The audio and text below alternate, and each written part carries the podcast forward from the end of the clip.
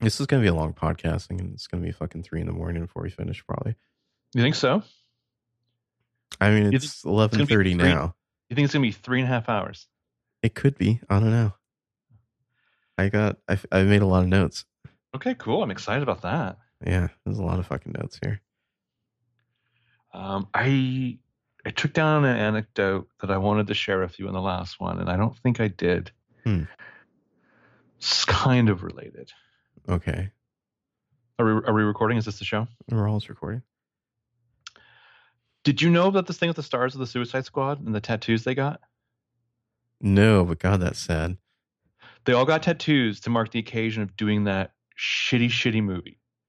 I mean, like, like the Lord of the Rings actors, like they were there for like a year and a half or something in New Zealand. That makes makes sense, you know. Like you did a year and a half long shoot, you're gonna get a The tattoo. little girls got tattoos. This Yeah. this as I peel back the layers of this anecdote, it only gets sadder. The tattoos are the word squad, Mm. but misspelled. Like how? Like with a S with a W. W A D. You want it to get worse? Uh, They did the tattoos themselves. hmm The only there's only one of the actors abstained. Can you guess who? Will Smith. Yep. Yeah. He gave tattoos. He did not get one himself. Big Willie ain't no fool. So Margot Robbie has all these stupid fucking tattoos. Yeah. Tough stuff. God, I mean, is there like a worse movie you could all get like tattoos for? I'm not even sure.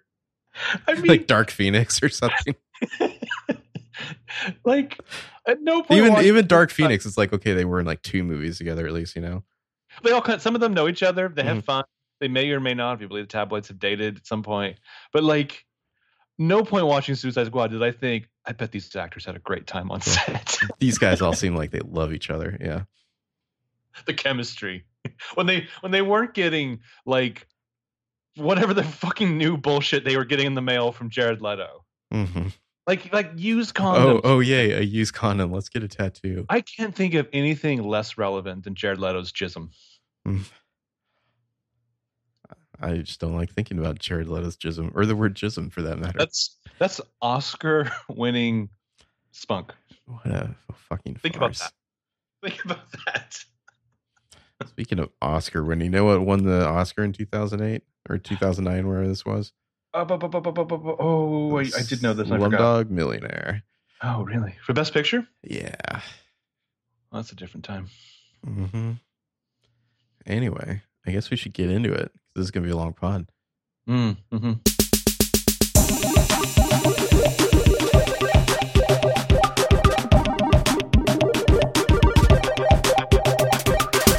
Hi, I'm James, And I'm Marco Sparks. and welcome to Headcanon. This week on the pod, the big one, The Dark Knight. As we move through the Dark Knight trilogy, we're doing the middle movie, the best of the three, easily, I'd say. Mm-hmm. And we got a lot to talk about. But beforehand, what are you watching? Uh, you know, it's very weird. Last night, I just was in a mood and I started watching old episodes of Mr. Robot. Hmm. Okay, when So is that show coming back? Like around Christmas or something? That's the presumption Okay. because they every like little mini blip or trailer, or not even a trailer, but like blip they put out, it just says like this fall. Uh, I just I don't know. I just had a weird hankering to watch old Mr. Robot. I was just dying to watch some lower quadrant filming. I mean, it's a pretty good show. The second season was a bit rough, but I don't know. A show with a, a vision and uh, It's- it's competent. Filmmaking. Yeah. Trying something. hmm It's not a Fucking try- Netflix show. Yeah. You think the second season was was worse than the third season? The Oh, second the season prison felt thing. the second season felt a little up its ass. the prison thing. Yeah, yeah, yeah. hmm I think it, it, uh, kind of picked up towards the end. It yeah, it picked up towards the end, but it just took a there was like it went on for like six episodes with the whole like he's actually in prison and he doesn't know it thing, which everyone had Yeah. already figured out by then. Yeah. like Liam and Leon talking about Seinfeld. Yeah, and then eventually you get to like stuff like, like Angela meeting White Rose. Yeah. I want your belief. All right. Well, that's probably better than I'm watching right now, um, which is not much.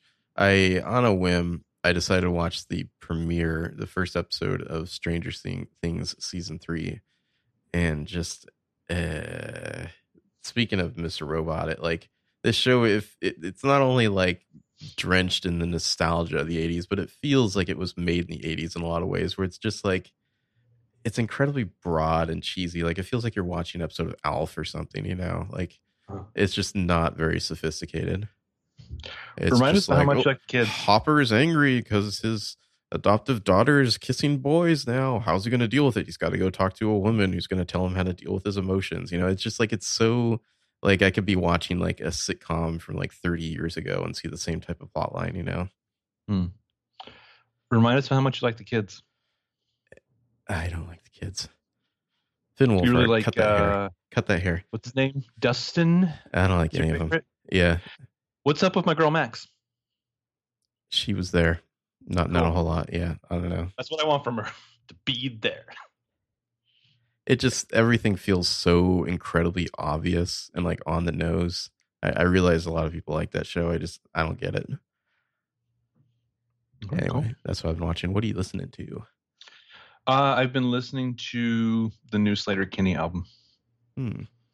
And a little bit of the new Death Cab EP that's been released. I've been enjoying that. Oh yeah, one of the songs they put on like YouTube a while ago, I think. Mm-hmm. mm-hmm. Yeah, I've been yep. listening to. I guess it's not new, but after rewatching that uh, episode of Person of Interest again, I went and downloaded the Kills album, Blood Pressures. Good times to that album a lot. Good times. What are you reading? Uh, so I'm at a point now where I'm about to start something. I'm either going to start The Turn of the Key by Ruth Ware, which I guess would be just because it's it's new, it's a thriller, or something I haven't read before. I'm thinking about The Little Friend by Donna Tartt. So hmm. uh, by the time this episode drops, I will have picked a book. All right. What uh what YA fantasy novel are you reading now? So I finished that book I was reading, Shadow and Bone. It's pretty mm. short. Um, it was like a large font, so even though it seemed like a big book, it really wasn't. Um, nice. It was fine. It was pretty basic is the wrong word, but this is by Leigh Bardugo. Yeah, it, there there weren't like a ton of wrinkles. Like you kind of saw where it was going, and it went there. You know, cool. um, and it's very much just like the setting up of more stuff. So we'll see, I guess. Um, it's it, enjoyable, but not super inventive. Mm-hmm. You know, it's like pretty standard YA. So there's two more. I, I guess I'll read the next one, Siege and Storm, next because, like, I think I read Shadow and Bone in like a day. Like, it's it's a pretty quick read. Cool. So they're fine, I guess. A ringing endorsement. Yeah. Anyway, let's get to the main event. Yeah, the main event. This three and a half hour episode you predicted. And here we go. Uh, am I starting with my opening? Go for it. Well, this will be. Mine's going to be heavy, so you go first. I'd say this will be long.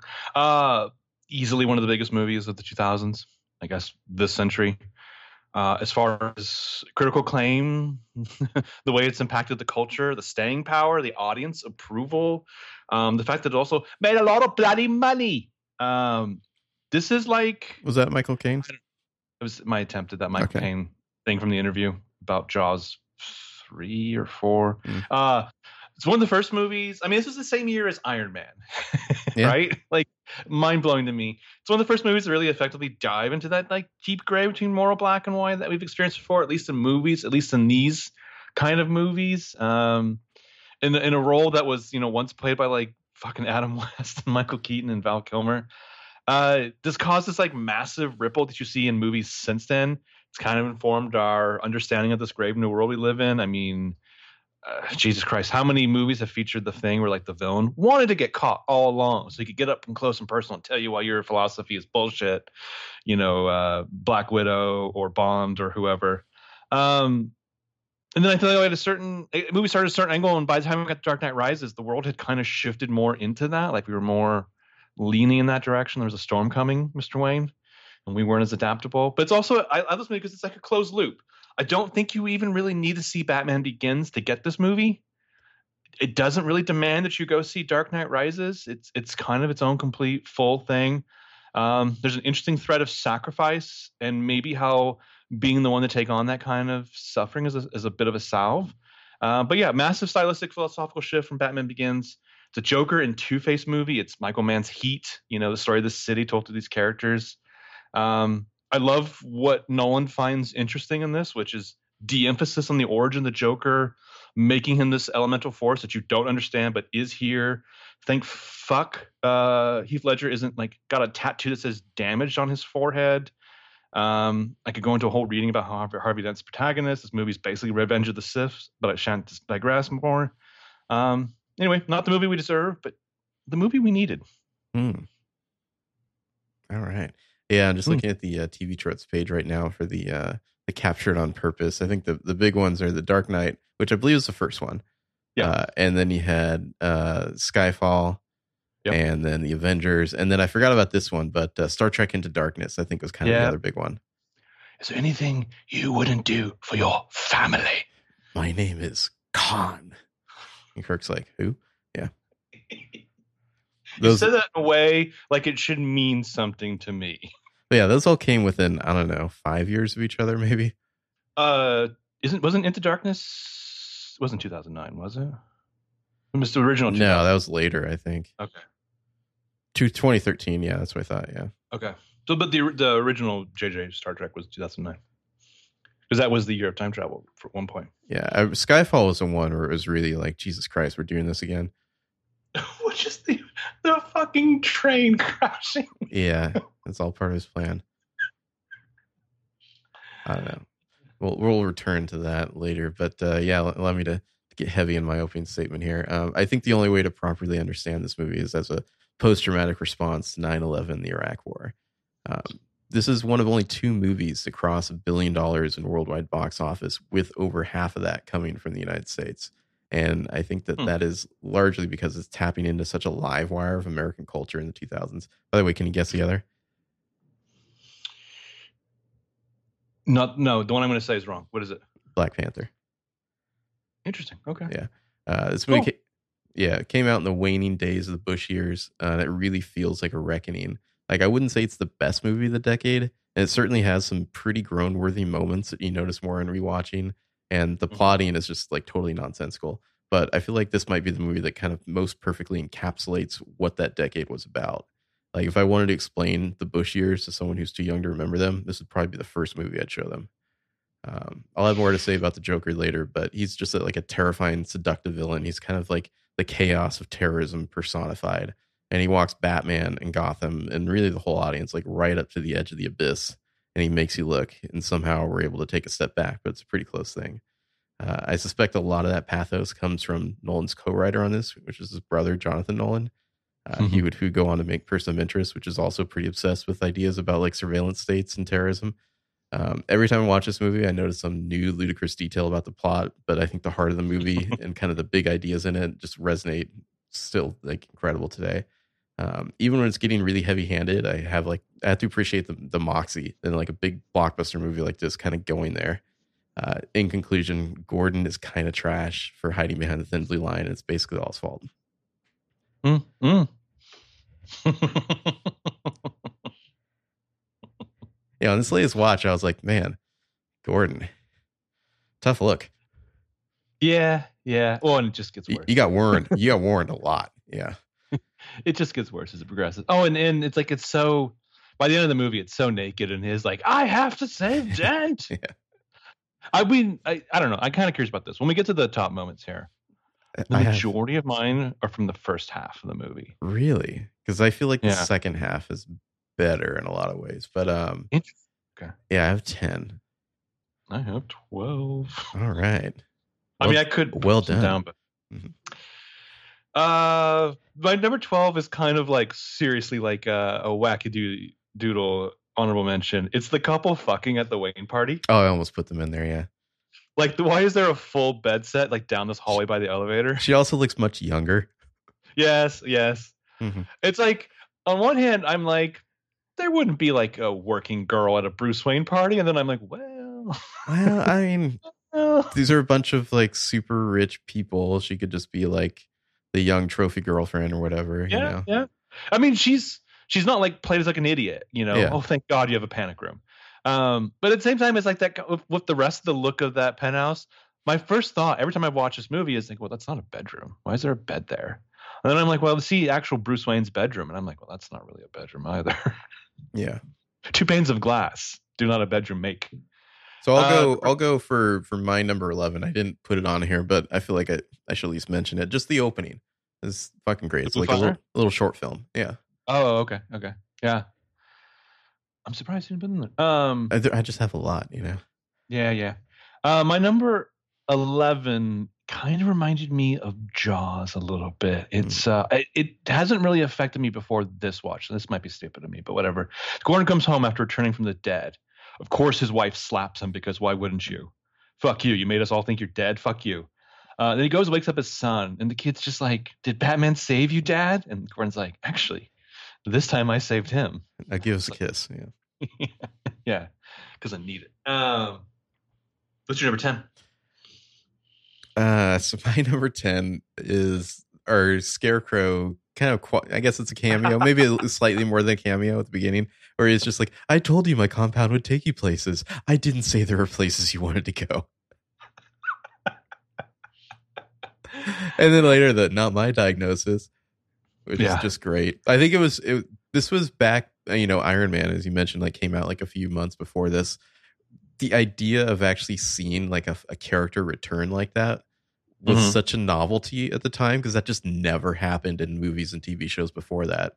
Like it was Mhm. just understood that like you were never getting that actor back in the next movie. Like which is weird now because Marvel is like turned that into like, you know, a multi-billion dollar franchise, but Yeah, in the past it was like oh you got that person for one movie and that's it pretty much and it's like oh hey he's there and like just for like one scene that was cool the only thing I know about is it the Incredible Hulk, uh which one the the the, Edward the Norton one. yeah that's incredible hulk The only thing I know about it is that Tony Stark has a cameo at the end. yeah he does It's the only thing people will ever tell me. it was like shot later i believe oh so you've never seen it I've never seen it. Yeah, it's eh, it's fine a ringing endorsement. Yeah. Um, my number ten is uh, so everyone's off to like, racing off to rescue Harvey and Rachel. I might even do all the dialogue because it's very short. Uh, this leaves Detective Stevens, who's basically Holtz from Angel with the Joker in the interrogation room. And the Joker's like, I want my phone call. I want it. I want it. I want my phone call. And he's like, That's nice. Joker's like, How many of your friends have I killed? I'm a 20 year man. I can tell there's punks who need a little lesson of manners and freaks like you who just enjoy it. And you killed six of my friends. And then he mouths six. yeah do you want to know taunt which of your friends are cowards Do you want to know why I use a knife? Yeah. Um, but just the way he's just that's like six yeah ooh that's rough The thing about the Joker is, even when he's so earnest, you can't believe a fucking word out of his mouth, too. i mean it probably won't surprise you to know that like most of my moments had the joker in them Yeah, I mean, and and I felt very weird because I think about Joker fanboys and people who were like somehow excited about that upcoming movie, and I'm like, do not count me amongst your tribe. Obviously, what Heath Ledger's doing here is so much more interesting and, and different, and when the way it's like it's envisioned. Yeah. What's your nine? Uh, so Batman's kind of sonar attack on the Joker's goons, just that kind of whole sequence Mm. where he can like see through the walls with the sonar and it's kind of painted around like I don't know, it's pretty cool. You know, the, the Mhm. way he gets cornered and like I don't know, somehow ties up all the cops in rope and kicks them off the building and whatnot. Like the way the camera like in the in the uh, sonar view like goes all the way up to the top and finds the Joker there surrounded by his dogs. Like it's just like cool visuals, you know. hmm I just love that, like the the like he's trapped in a moment there, and just like the casualness of him just like kicking that rope Yeah. off the side, and they all tumble one by one. Uh, my number nine is when Mr. Reese, which according to IMDb trivia is supposed to. I don't- be I don't believe like that. Mr. Reese. Yeah, maybe it's that's true. I don't know. Whatever. Yeah. Um, has figured out all his shit. Is bringing his finds to Morgan Freeman. Uh, to let him know that he's discovered, you know, Bruce Wayne must be Batman, and thus this company has been like a front for Batman or whatever. And the relish at the end as he lays it out, and he's just like, I want ten million dollars every year for the rest of my life. Greedy. And Morgan Freeman's been Greedy. like listening, like he's been doing this so well. Like there's a concern and there's an appraisal, and then it just turns into extreme bemusement. He's just like, let me get this straight. You think that your client, one of the wealthiest, most powerful men in the world, is secretly a vigilante and spends his night beating criminals to a pulp of his bare hands, and your plan is to blackmail this person? Good luck. Yeah, idiot. Way too greedy. Like, first of all, that's way too much money to ask for. Second of all, like, you gotta you gotta sell it as like, hey, you need my help to make sure that like nobody else discovers this. I'd like to do this for you. Uh, just a million dollars a year. That's all I need. You know, like not too much. Also, you need to head, head up right away with I've already done the thing where the letter goes to my lawyer, or like I've got the evidence in a safe place, or or whatever. You know what I mean? Like, Or I already took steps to make sure that nobody Yeah. else can discover this. You know, like, but you're gonna need me to help you out. You know, so, so yeah, I don't know. Like, I feel like he could have sell it as like, oh, this is a value add that I'm going to bring to you, and I'm not going to charge you that much for it. well, still, also know what you fucking got and Yeah. your ability to negotiate before you walk in negotiation, but also He say rolls something. over. Say something that doesn't beg to have a bullet put in your forehead. Seriously. right. Because like Morgan Freeman could have just shot him right there and been like, "I'll make you disappear." Mhm. All right, my number, I don't know, is this eight? Yeah. Uh, this is a very minor moment, but I've always enjoyed it every time I watch it. It's when, when- at the fundraiser at Bruce's uh, penthouse there. After he Okay. gives his speech about Harvey Dent, he got a glass of champagne in his hand. He like walks out to the railing and just tosses it to the, you know, flicks the the champagne out Mhm. uh, off the balcony there. I was like, it's like such a good like this is the true Bruce Wayne type of character beat, you know, and it's very minor. It's not like it gets like called attention to or anything, but I was like the way he did that. In reality, Bruce Wayne is straight edge. Yeah. Yeah. Uh, yeah. Uh, number eight for me was when the Joker's goons have got Batman unconscious somehow Uh-huh. after the bat bite came to a gentle stop there in the street. Uh, the one fellow goes to pull off the mask. It's like electroshocked. Joker is both upset that the goon went for the mask, then giddy that it Yeah. didn't work. He loves it. Spazzes the fuck out on this guy for a second, and even spits on him. The Joker's he goes delighted by Batman. Yeah.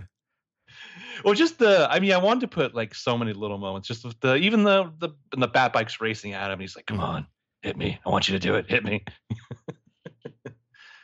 Uh, What's your seven? my number seven will be the kind of race to save Rachel and I mean Harvey, but mostly Rachel. You know, um, Mhm. as they're talking to each other and Harvey tips over and all that. You know, um, I don't know. It's just a very cool moment with like the score and everything. So good that she just like starts a sentence. I'll, yeah, I have a lot to say about Rachel. uh, my number seven.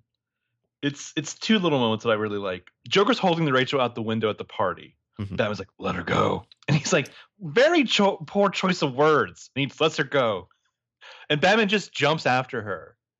And I kept waiting for him like to pull out the grappling hook or whatever, but then he just grabs her, holds her close, and they just fall. I mean, I guess It's- you're supposed to understand that his like Suit. glider suit like is enough of uh like stopping, you know, air resistance or whatever to stop them.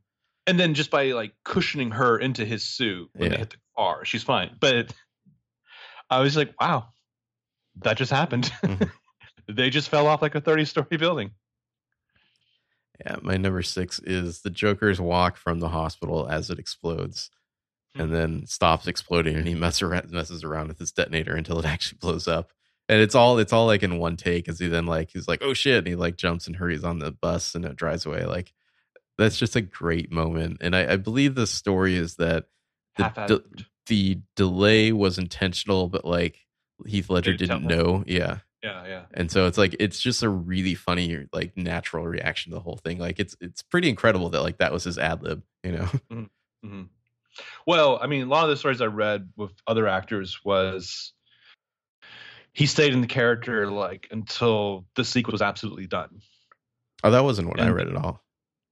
Oh, really? Read what, I read is that he he could be very intense, like getting into and out of scenes, but he wasn't like doing full method where like he never dropped, like you know, while they're like waiting for the next setup or anything like that. I was reading about Eckhart when their their sequence in the the hospital room, and he was like just talking about how he was just terrified of this guy until the scene was definitely over. Mhm.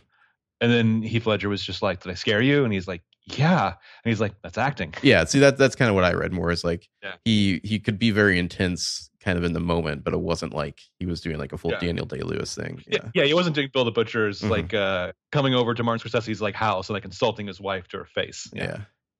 Um, my number six is the trifecta of images of the Joker having escaped the cops. He's in the back of the cop Oh, car. yeah. Presumably, one of his goons is driving. He just like sticks his head out the window like a Like a dog, dog at the chasing window, cars. just needing to feel the wind in his hair, just feeling it. And the camera work is so it's so beautiful. Well, it's also and the- like the- like dawn, like the the sun is just coming Yeah. up. Yeah. and the the car is like it's kind of like it's like kind of not straight, and so as it's moving around, like he's just moving more with it. Mhm. Then you have Batman looking sad over the wreckage and like finding Harvey's coin and what's left of Big Rachel 9/11 imagery. Yeah. Yeah, where one side of the coin is now fucked up. Uh, the start of Sad Boy Summer, um, and then Alfred reading Rachel's note about how she's going to go marry Harvey Dent. And it doesn't matter if Gotham no longer needs Batman because Bruce Wayne will always need Batman. It's just a beautiful Hmm. triple threat of moments. Uh-huh. My number That's, that's like halfway through the movie. Yeah, I know. My number five, uh, the kind of monologue from the Joker at the end there. This is what happens when an unstoppable force meets an immovable object. And the way it's it's like very simple as a camera move. It just the camera slowly tilts upside down. Yes. And it's like it's kind of obvious and yet it's so good. You know, it's like you don't you don't always need to be like incredibly clever. Like, you know, you're you're communicating with a very basic camera tilt that like this is how the Joker sees the world. You know, everything's upside down. Well, I, I love it because it's it's an easier way to watch the two having this moment. Yeah, But it's like for a moment there, it's like his worldview kind of makes sense. mhm. that's what's so scary about the Joker. Yeah. Yeah, Um, and honestly, if there was no Dark Knight Rises, just this idea of I think you and I are destined to do this forever. Mhm. madness, as you know, is like gravity. Just need a little push. Yeah. Um, my number five is you kind of touch upon it. It's when Batman's cleaning up the drug deal and the fake Batman, and he's like, "Don't let me find you out here again." And the guy's like, Oh "We're no, wearing hockey pads. Yeah. Um, I don't need help. Not my diagnosis. like the the the relish of like, because Cillian Murphy's in like a minute and a half of this movie, It, at most, yeah. and only thirty seconds of it is he not wearing the mask. Mhm. But the relish of like, not my diagnosis. Well, it's such a it's a very comic booky line, but like perfectly so. You know. Well, just again, the idea that you'd get him back is is crazy for and for such a short thing. hmm All right, let's see. My number four, uh, just the police van chase. I know that that scene's taken some heat over the years from from your YouTube critics and whatnot, um, but I don't know, it's just like a yeah. There's like a whole thing about how like the editing crosses the 180 degree rule, and so therefore it's bad. Um, Yeah. But it's a cool like the way it escalates. Like the Joker starts with like an automatic pistol, and then he's got a shotgun, and then he's got a fucking rocket launcher or whatever, you know, like. And it's like you kind of it's like oh this is the Joker at work. This is what Yeah. he brings to the table, you know. I like this job. I Yeah. like it. Yeah. Um, I don't know. I feel like And the Bat Pod is just fucking cool. Oh yeah, yeah, yeah. I feel like this is where I get shit. I like the stuff on the ferries. Like I love the just the the idea. The Oh, I like it. It, it didn't make too. my uh my my top moments, but yeah, I, I like that stuff. Just when Tiny Lister gets up, goes over to the guy, Hmm. and he's like, "Give it to me, and I'll do what you should have done ten minutes ago." And he throws that detonator out the window, and he just goes and sits back down and doesn't say anything. And the the look on love that one cop's face, um, But- where he's just like like you can just see like him dying inside as he sees that happen. Yeah, but like throughout those two sequences, and they're they're not that much of the movie really, but like Nolan is so good, and even the the chase you talked about, Mhm. Nolan is so good about who's the actor who gets one or two lines or just a significant reaction that's perfectly cast for this bit thing that when I see them, you know, that bald guy, he's just like, I'll, I'll, no one else got the stomach for it, huh? I'll go do it. All, all those people are great. But like, again, it's, it's this battle for the soul of Gotham. What I love about this movie in general, and we'll get to this later, I'm sure, is it's not about Joker trying to blow up the world or the whole city. Like at, at most, it's like a couple hundred people for this like you know, it's real stakes with this grounded take on the Cape Crusader. He's trying to bring everyone else down to his level. yeah, but it's a it's a it's a significant philosophical victory Mhm. essentially. Yeah. All right. Not like just go fight Darkseid or whatever. yeah. Number three, the Joker meets Rachel. Uh, Ooh. just the when he first notices her, the way he like kind of like adjusts his hair with Yeah. a, with with a knife in his hand as he does it. The way he uh, sips his champagne, you know, like everything about it. Like the, I think that's the best of his. You know, what you want to know how he got these scars uh, stories there. Yeah. um yeah it's it's that's just a great moment because we, we've already seen him do it once with gamble and so like Uh-huh. the tension is ratcheted up because of that and it's probably maggie gyllenhaal's best scene I mean, is the idea you think? And it's hard to even like to dive into like what this character's intentions are. Do you think he's trying to pick the version of the story in the moment that suits the character he's terrorizing? so yeah Okay. Mhm. yeah to me one of the brilliant things about this movie is that it understands that the joker's origin ultimately doesn't matter Nope. and that it shouldn't be told No. No. he's far more terrifying as a force of nature if you don't know how he got to be who he is And as the thing in the prison tells you, like he's a human being that literally does not exist. Mhm. You know, no fingerprints in the system, custom clothing, Nothing in his pockets but knives and lint. knives and lint. Yeah. Um, and the way he does the hair, the way he's holding the knife, it's Mhm. reminding me of that thing that I never do and always freaks me out. The, the way people like will like cut an apple and like bring the slice of the apple. to Yeah, yeah, the yeah the, the thing where they get your thumb on the blade. I've never mastered that trick. I'm not that you know But, good with but it. they, they, they, they still like they bring that knife like right up to their face, like they're as they're eating that slice Uh-huh. apple. I think like you're gonna you're gonna Polanski Jack Nicholson's nose there. Mhm. Um, uh, number three, I'm a basic bitch. It's the magic trick. Um, it's the That's my number look- two. Yeah, It's the first real look at the Joker and all of his Jokerness. He's like it's it's a great scene. I mean, he's presenting himself like the the introduction, like you mentioned, isn't really the Joker yet. It's a great introduction, but it's not the Joker. This is the Joker showing up, Mhm. and he he epitomizes it with, "I hope you like the suit. It wasn't cheap. You ought to know. You you paid bought for it." well, and I mean, I don't know what your theater is like. When I saw this movie, my theater went ape shit at the magic trick. Yes, They're just like, oh shit, Their minds. The fans Yeah. lost their minds.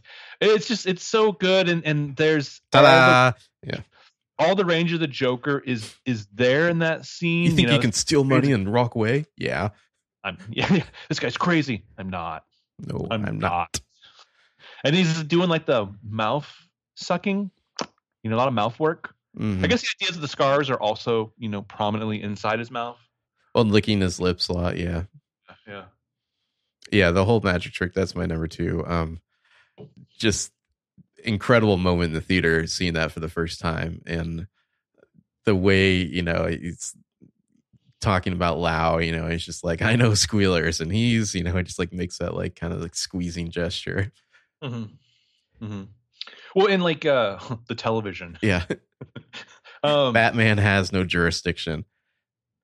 uh, the in, in like little moments that could be like ridiculously funny in another movie, like when he's just like my card, and he just Mhm. leaves him the playing card. Yeah. like like there's a version of that where it's basically Billie Lourd and Booksmart, but like he's it's like so subtle and he's still moving. Like the way he kicks out the door and Mhm. disappears. it. Yeah, I love it. Well, I, once you start to really like look at this performance, I just get mesmerized by it every time. it's probably like at this point maybe it's slightly underrated. You know, Oh, because for like sure. there's I feel like there's like eventually like a backlash to like the Joker fanboys and whatnot, but it's like no, he actually really is fucking great in this movie. Yeah, yeah. Oh, I, I listened to another podcast. They were talking about the the the unintentional side effect of his unfortunate passing Mhm. is that there's not like every time Heath Ledger promotes a movie, he's like throwing out like here's a new funny anecdote. Yeah, yeah. you It's know, like shrouded in mystery because of that. and Nolan is so respectful about it, it. You know, it was a pleasure working with him. Mhm. Um, so, anyways, my number two is Batman feels like he has to remind Alfred that criminals aren't complicated or hard to understand. And Alfred says, with respect, Master Wayne, perhaps it's is this a man that you don't fully understand? And you know, he goes into his whole monologue about the bandit that he had to deal with some friends. Which I have. We can maybe do it later. Yeah. Somehow that didn't make my list, although that is one of my favorite scenes in the movie.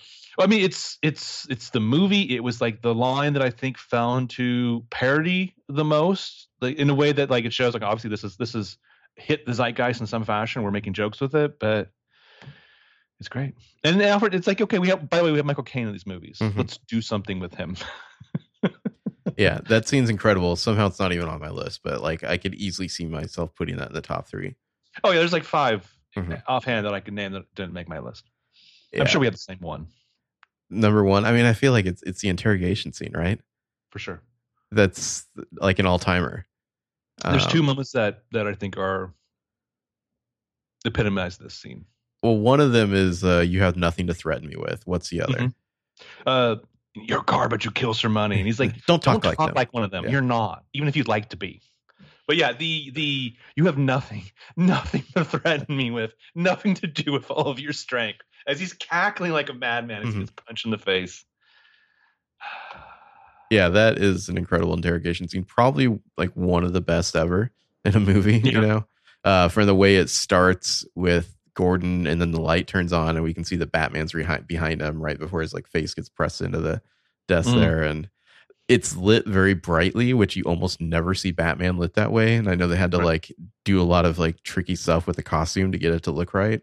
You know, Yeah. because normally you don't like Batman that much because like the costume looks weird, but like they managed to get it to still look very dark at the same time. Mm-hmm, mm-hmm. Um, Oh, just the way he he his his chaos and his his challenges nullify Batman's greatest weapon, which is his ability to intimidate. mhm. and like turning his strength into weakness and then you know forcing the question what's the real strength and just the whole like tonight you're gonna have to break your one rule Yeah, I only have one rule, and that's a rule you're gonna have to break to know the truth. Yeah, yeah i mean that that's you know when you talk about like your sequel and like putting emphasis on your villain that's good villain work right there hmm yeah, I love that scene. I have all the dialogue for that, so maybe we can do it later too. Uh, yeah, so that our number one, obviously the same. yeah Great scene. Um, any complaints? I have, Uh, I I have have lots of minor ones, but my uh, complaints at the end okay, at the end. let's just let's just combine complaints and one and make one change into one thing because we kind of touch on all of it there i think Eh, I mean, it's slightly different, but if you'd like, I will move this section towards. I'll put it before make one change. How's that? sure sure All right, hold on a sec. Let me reformat. Jeopardy music plays. All right. Well, let's get into it. blue explosions I have so many fucking notes for this. It's scary. Excellent. Yeah. excellent My first note is why would anyone work for the Joker? well you don't I- know Nobody knows because they all die. Yeah. yeah I guess he offers Well, a lot of money up front. Yeah, I mean, like we don't know what the social network of henchmen, Yeah. and petty crime is, and and you know, there's no like Yelp review for like crime bosses you It's work for in the past. it's like I think uh, I feel like I've maybe it's in a Veronica's Mars book or something, or it's like like uh, sex workers have like an internal network where they like let people know about like Johns to avoid. You know, like is there something like that for criminals where they know to like, oh, don't work for this guy, he'll just kill you. Yeah, yeah. Um, but it's just the way uh, this the movie starts with that dissonant. I thought I was a guitar. Someone said it was a violin string. Just that noise, that Joker noise, and then the slow, subtle ticking sound. This is easily my favorite Hans Zimmer score. Yeah, Yeah. Um, and there's a little bit. So it's Michael Mann It's meets Ridley Scott. It's Heat. Um, it's a little bit of Kubrick's The Killing in there. I especially thought of that with just like people being brought together to do this kind of job, and they don't know each other. They just have skills. Um, but also, all the Dark Knight movies, I've realized this start with the main villain disguising themselves as one of their own henchmen, yeah. which is interesting. It's got the you can't see at least on the version that I have, but this was like an IMAX. The sequence Yeah. here. yeah. The big like Which which some I think it's on the Blu-ray like it's like letterbox mostly but like there are some like full frame sections like it's kind of weird like the way it was presented. Uh, Well, the first something- first like narrative like block you know like Hollywood movie to have IMAX shots in it. It was, it was primarily this sequence, and then like that the bit where he's looking over the wreckage, right? I think a lot of the uh, chase sequence, the, Okay. van was IMAX. There's there's a lot of IMAX in this movie. Like I, I don't have the version of it where you can tell, but like it will switch to a fuller frame rather than like a cinemascope. because Um, I was reading something about how IMAX cameras are very loud. They released the ones at the time where yeah, there were only like so- four of them in existence too. But so like having having them all wearing masks that they have to ADR Mhm. voices in later is, is like extra brilliant. Uh, Yeah, I, I believe you can tell in the van chase, like all the uh, color commentary from Gordon's partner there. Like if you watch his mouth, if you watch his mouth, it doesn't sync up. Yeah, Nicky Katt, the guy who like talked back in the 90s, so they just cast him in this role. Mhm. Um, but I love that the other crooks, like these guys could have come out of the Batman the animated series. Like they're just like these like like old wizened mob voices. Like, three of a kind. Yeah, you ever hear about this guy, the Joker? they say he Uh, wears war paint or whatever. Yeah, like also there's a little detail that I I don't know if I've noticed every time I watch the movie, but the bank guy, the guy doing the vault, Uh-huh. is wearing shoes on his hands because of the voltage. yeah, yeah. There, there's lots of little stuff like that where he gets shocked, and so he's got his shoes on his hands to open it. Um, and of course you've got William Fichtner. Yeah, I love the shot of uh, the actual Joker there waiting with the mask. It's like Mhm. iconic. It's all this Wait, is William all Fichtner is uh, the- what's it called? Chicago here. Yeah, the bank manager. You and your friends are dead. You know whose money you're stealing? Yeah. Yeah, I love this. I mean, this I believe was released like a couple weeks at least before the movie came out, and I watched it like a hundred times. Because I mean, it, as a short film of its own, it's fascinating. You know, Yeah, yeah. It's got like kind of that like opening of Psycho, the way it looks at the city and then like the window breaks. hmm Yeah, it's very. I mean, the, The various editing- different masks. I really like the the guy who like figures out that Joker's gonna kill him. He, I like his mask. the only like flub that I see is the one guy at the vault. It seems like he ducks, and the dude still shoots where his head would be. Uh, no, he's he's got his like. Oh wait, no, I'm looking at the wrong guy. The vault guy. Yeah, Let's see here. like he's just realized that he's going to get shot. Yeah, It looks like he ducks, and the other guy is like it looks like he's aiming at his head, but whatever. Take it as read. He shot him in the back of the head. mhm. Um, so I'm guessing you're the one who kills me. yeah. No, I kill the bus driver. Yeah, Joker really prefers like an automatic pistol in this movie. I noticed. Yeah, yeah. Um, and again, it's like the the it doesn't make a lot of sense later on when you think about it. Like some of the action sequences in all the movies do, but the shot of the bus pulling out Yeah. perfectly in time with the other school trip buses is gorgeous. You're like, were all the buses in on it? I don't know. Okay, sure. Yeah. Well, it's it's really funny. Like something happened to the way people watch movies between this movie and The Dark Knight Rises because nothing makes any sense in this movie if you think about it. But Mhm. nobody cares because this movie's amazing at Yeah. what it like the, the stuff it's good at. Like you just you stop worrying about all that. But then by the time The Dark Knight Rises came out, it's a whole lot of like, oh, how did Batman get back to Gotham? Like, how did he have Yeah. time to like you know draw his symbol in gasoline or whatever? And it's like, I don't know what occurred in our culture that caused people to like become nitpicky morons like that. Maybe just social media The but yeah. um it's it's fascinating to watch this movie and think about all the things people complain about now and it's like but you lo- you love the dark knight right like where you know you didn't complain about it then so what happened I think we're we're literally from an intellectual level eating ourselves alive. it's because people don't I know how to watch movies anymore you know and I think and a lot of a lot of good stuff has come out of that. Like understanding things better has come out of that. Finding out that there's a whole trash element to Back Mhm. to the Future is good. But yeah, it's like certain things. It's just like, well, because it's a movie. Yeah. But how did danny get to north of the wall in one day you know it's like who fucking cares you know how how did all the people up there in the penthouse like the joker just let them all go after batman got away like you know it makes no sense at all but it's not the point Yeah, yeah. Anyway the uh the smoke grenade thing. So like is is that like knockout gas or something? Because i always wondered like did everyone just explode in there if like because william fichtner seems to kind of like collapse and i don't know if that's just like his he's relieved or if he's getting knocked out. Because if he's getting Uh, knocked I- out then everyone who's holding grenades is also going to get knocked out and then explode. I think the, my reading is that it's just gas. okay And so Just he like thinks smoke. he's got like a Yeah. grenade. Yeah, it's gonna blow up in his mouth, and then it doesn't, and he's like shit himself. Yeah. Okay. And it's like he kind of claps from relief. Yeah, I mean, because otherwise, all those other people, like you said, would drop their grenades and kaboom. yeah. Big mess. Yeah. But I mean, it's it's better to leave.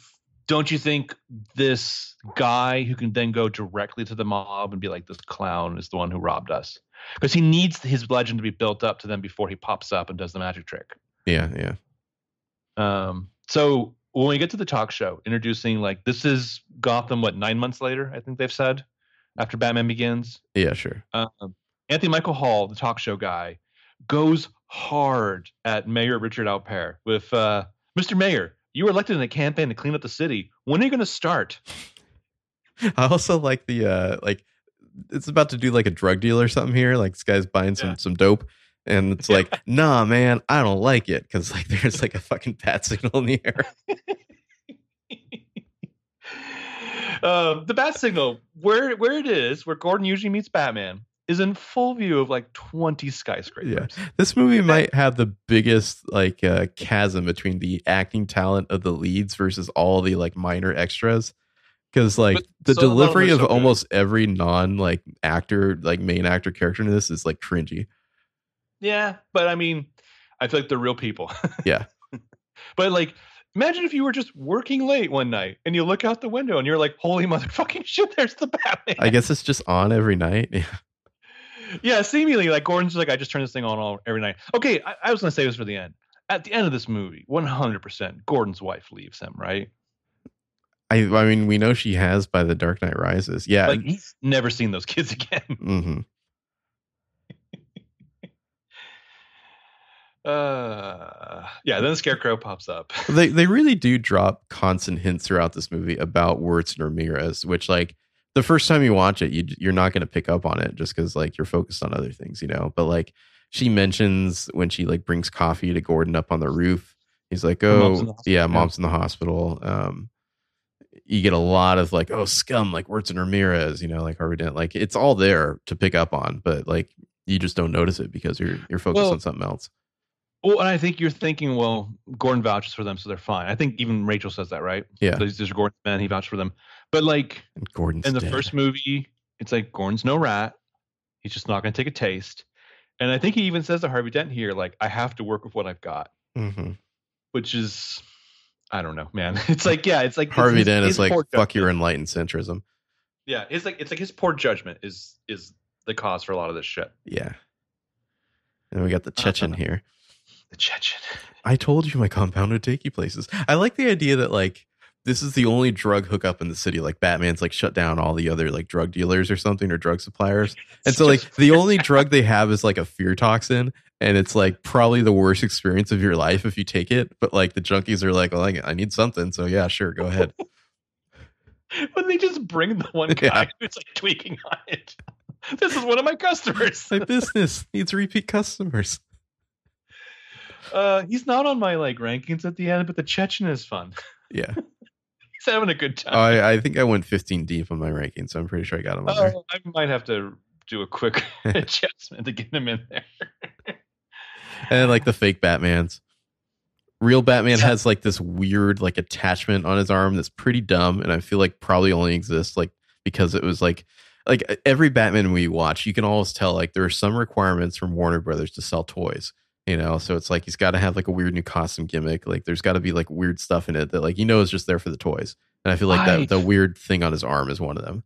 I see. I don't know. I feel like if Warner Brothers like if they sent that memo, I feel like Christopher Nolan's like response is like, "What I'm going to give you is going to be so lame from a Yeah. toy perspective." Yeah, no, but I, I it would not shock me at all if that was a requirement. Like we need Batman to have a sonar suit, and we need him to have like a weird toy attachment thing. The sonar suit, which is just his usual outfit, only the eyes go kind of white, Mhm. like in the comics. But like it just like bends the barrel of guns, and then it's like I don't know what his thinking is when he's like trying to rip at the side of the van because it's like Gonna like you're not cut. gonna pull the whole- yeah, he's gonna cut the whole thing You're open. gonna like put your head in, yeah. I- Mhm.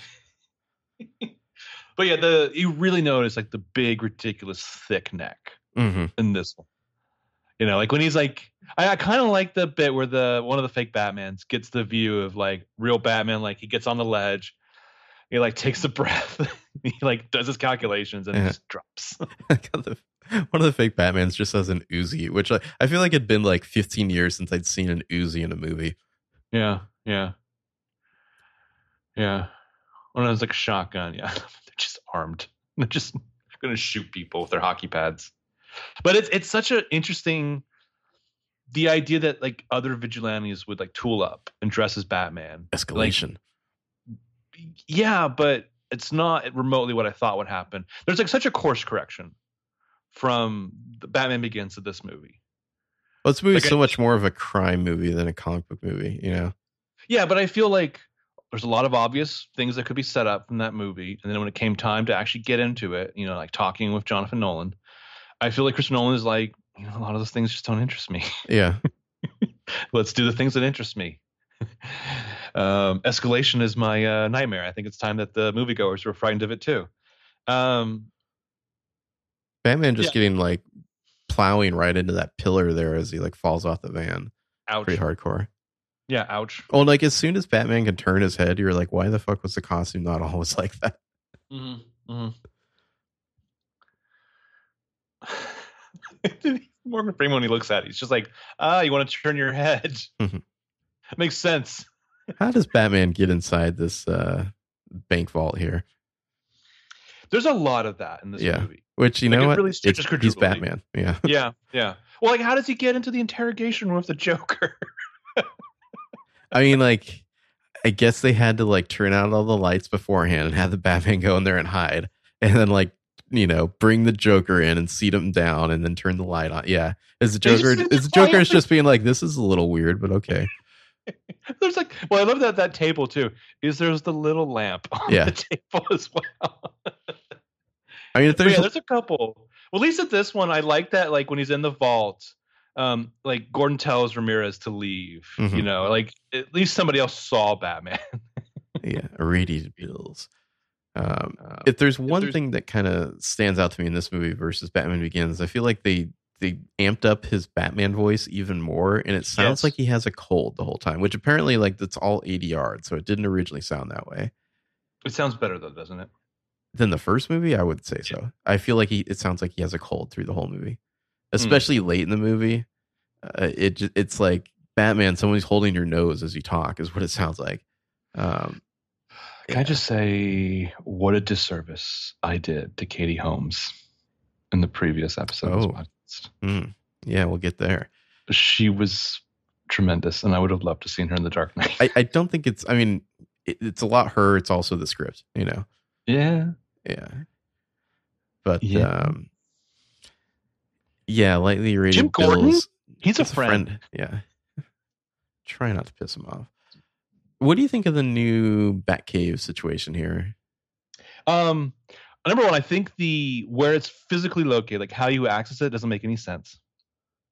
As Alfred pulls up, It's like below this weird crane situation. Yeah, yeah, like on this construction site below this, like uh, what do you call those things? Um, this definitely feels like Chris like the Nolan went to Chicago and was like, "That looks cool." You know, let's shoot Yeah. that.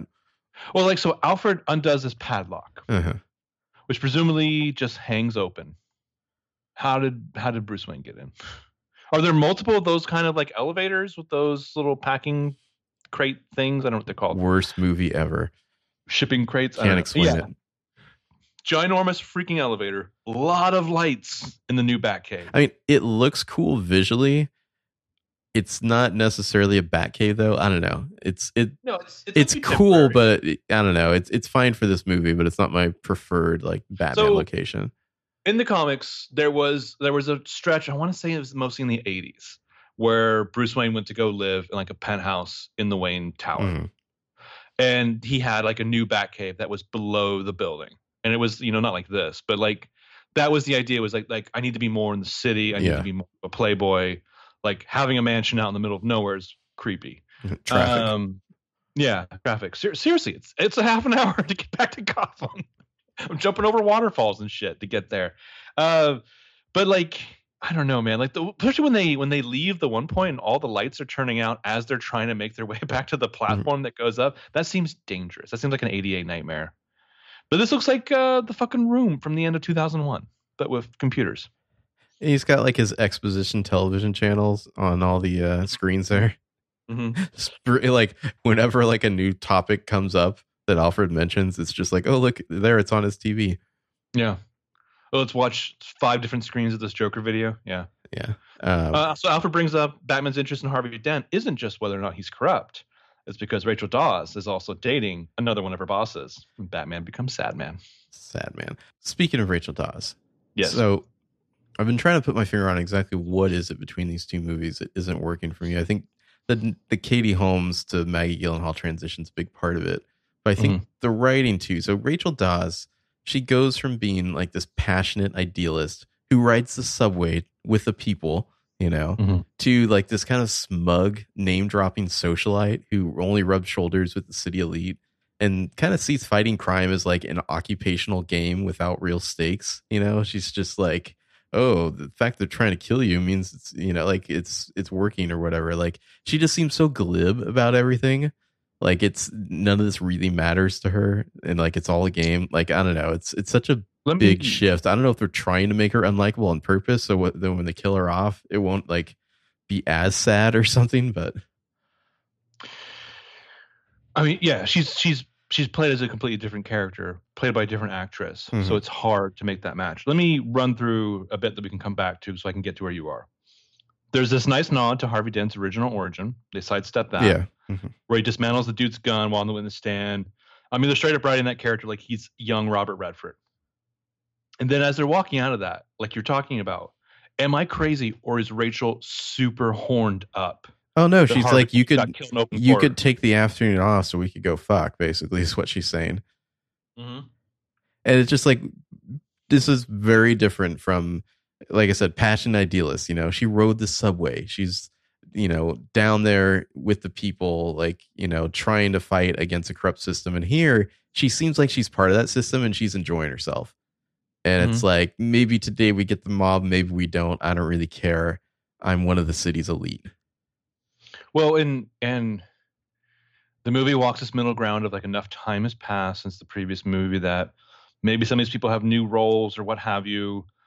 Harvey Dent, obviously, this isn't like day two of him being a DA. Yeah. He's been DA for a little while. So when she says, "Oh, Jim Gordon, he's a friend," actually, they should have had this conversation long ago. Like, like presumably dealing with the commissioner through the course of your job as assistant AD, or as ADA, like would have happened already. This would have, this wouldn't be your opportunity. to yeah, I mean drop. it's it's exposition, yeah, but it comes off as name dropping, and it's just a terrible line reading. Um, Yeah. Did you read about some of the other actors who wrote for this role? God, who? Uh, Sarah Michelle Gellar, Oh, which cool. would have been funny, just like the whole Buffy, you know, Katie Holmes thing. Um, Isla Fisher, which I can't see at all. oh. Emily Blunt and Rachel McAdams. both would have been better. I uh, I don't know. Would have been a waste of them, but would have been better. Yeah. Also, I'm like all, all of these people also would have been great Catwomen. I mean, no, no, no diss to my my girl Anne Hathaway, who's fantastic. I, I think a lot of actors would have attacked this role differently, and I don't know. Maybe she was just told, "This is how I want you to play it." I mean, it's how she's written too. You know, Yeah. like, um, guess how much older Maggie Gyllenhaal is than Katie Holmes? I bet she's younger. She's not. Really, how much Yeah, older? just one year. Okay, She seems older though. Maybe it's just the way they've written her. She I do- meant that as an ironic statement that she might Yeah. be younger. like it, it, it, before looking that up, I would have guessed at least five years older. Like she's she's playing it much older here. So, had the Joker been successful in like something to maybe potentially seduce Rachel or whatever, if that was his goal, that means he would have nailed two Gyllenhaal kids on screen. Take that, EGOT. Double whammy. yeah. I don't really understand. Yeah. I don't understand this court case at all. It seems to rely entirely on a witness saying Maroni is the new boss. Like, is that enough to convict somebody? It's like, and then, like, do, is that it? yeah. Do you need some sort of actual evidence, or is it just Yeah. enough to have a witness say, "Yeah, that guy's the boss of a crime family," and then he's convicted? Also, it seems like that guy has just got a gun sitting in his lap. Like the judge could see the gun. Oh, and he's just like a walking cliche, you know. Yeah, yeah. Hey, yo, uh, I'm the new boss. Maroni's a fall guy. This also hostile. might be I'll show Eric you Roberts- hostile. Yeah. This might be Eric Roberts' best role ever. Yeah, probably. yeah, there's there's more depth, if you could call it that, to Maroni here than you'd really expect. yeah, like- yeah, yeah. I mean, they're not like giving him, you know, you always fear what you don't understand. They're not giving him like big speeches or anything, but he works. Mhm. Um, anyways, they I suggest hitting you buy American. Yeah, they start hitting you so you know real quick Harvey Dent is Gotham's White Knight. So you can kind of guess where that's going. What, what do you think of Aaron Eckhart as Harvey Dent? As Harvey Dent, I think he's great. Okay, I think we agree on that. Yeah, I think he's Harvey, great. I mean, Harvey there's Dent. There's the argument that he's the protagonist and it's his fault. I mean, he's going full Anakin in this movie. I hate you. I mean, you could argue that Batman is Obi Wan, Joker is Sheev Palpatine. I don't know. I mean, Don't use that name. Don't talk like them. You're not one of those people. uh, Maggie Gyllenhaal is just like, Harvey, you're breaking my heart. So in this Harvey- movie too, Gordon mumbles too much. Like the scene where he's talking to Harvey Dent in his office, Mhm. it's it's like irritating the more I watch it. I'm like, speak up, Gordon. He's like, if you Mhm. got a problem with my equipment, I suggest you talk to maintenance. Yeah. Why is he meeting just this random like lieutenant from the police force? Like Gordon and his his rank should be like dime a dozen dude. It really like after watching Batman Begins in this, he comes off as just a shill for the police. Like he's like constantly looking the other way and defending corrupt cops. the blue line. Yeah, thin blue line, man. Like I like that's Harvey Dent That's is just like, yo, your your people are corrupt, and he's just like, nah, I work with what I have, you know. Like my, you know, my partner in the last movie was like on the take, and I just looked the other way and didn't say anything. my God. th- That that this whole argument in America, this whole Black Lives like people who are against Black Lives Matter. You obviously love the police. That's fantastic. Hold them to a little higher esteem. Hold them fucking accountable to all their bullshit. But yeah, Gordon, just in the first movie alone, it's it's right there. Like, oh, I'm no rat. You're Mhm. all corrupt, but I'm not going to say anything. God forbid. God fucking forbid. I expect my coworkers to do the right thing. I and be on wonder if that was a holdover from the old uh, Gordon has a beer and cheats on his wife version of the script, where he was very like morally compromised, you know. But I got the impression from that jokey review of that stupid sounding script, which is coming from Batman Year One. Because in Batman Year Mhm. One, it's played as Gordon's an honest cop, and like the fucking toll of that is it distances himself from his like marriage, Mhm. and like he has like the fucking banging hot like coworker. It's like the only person he can relate to because he can't talk to his wife about how you know hard it is in his job, and so of course they start like making out. But like, I don't know. I mean, Gordon's Gordon's not great. He's not doing great. And I, it's funny. I walked out of these movies like loving Gary Oldman, loving Yeah. Commissioner Gordon. Um, and I think really it all comes out of the goodwill of him putting the coat on that kid's shoulders right after his parents have been killed. Yeah, when you really stop to think about it, he kind of sucks. I'm still I trying mean, to I, I like him. I like him in the, the the chase sequence, and we got you, you son of a bitch. And I kind of like. I remember in the original watching this, cheering Mhm. When he's like, "You're getting the big job tomorrow, Gordon," or whatever. It's like, yeah, and yeah, it's like, well, maybe that wasn't a great job. Maybe maybe you really don't have any other qualified hmm. police officers take on this role. Yeah, I'm still trying to understand exactly what Wayne Enterprises was doing with Lau here, like what this joint venture is all about. Like he's a Yeah. money launderer, but I guess he has a legitimate business as like what, like a just an investment firm or something. Like why would Wayne Enterprises need to work with him? Right. I I mean, I assume that if you have a double helipad, you have to have some kind of legitimate front to your business. Oh, and like, did Bruce set the whole thing up? To, like, did he already know that Lau, or did he already suspect Lau was dirty before he set the joint venture up? That's what he's implying, right? Well, kind of, but then it's like, what was the point of this, Bruce? Like, were you just gonna like snub him eventually?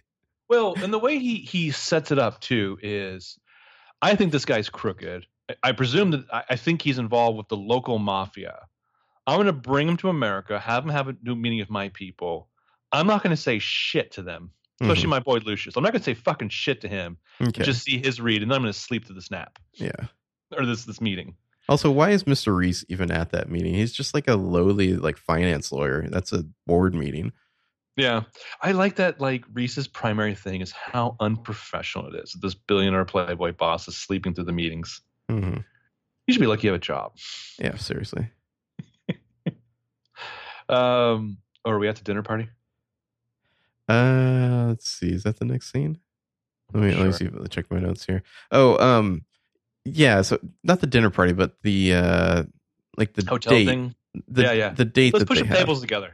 Yeah. So total cheeseball move by Harvey here, where the the Russian ballerina is just like maybe you're this is a Batman, you know, and Mm-hmm. he like uses this as an excuse to basically brag about how he's plowing the assistant DA.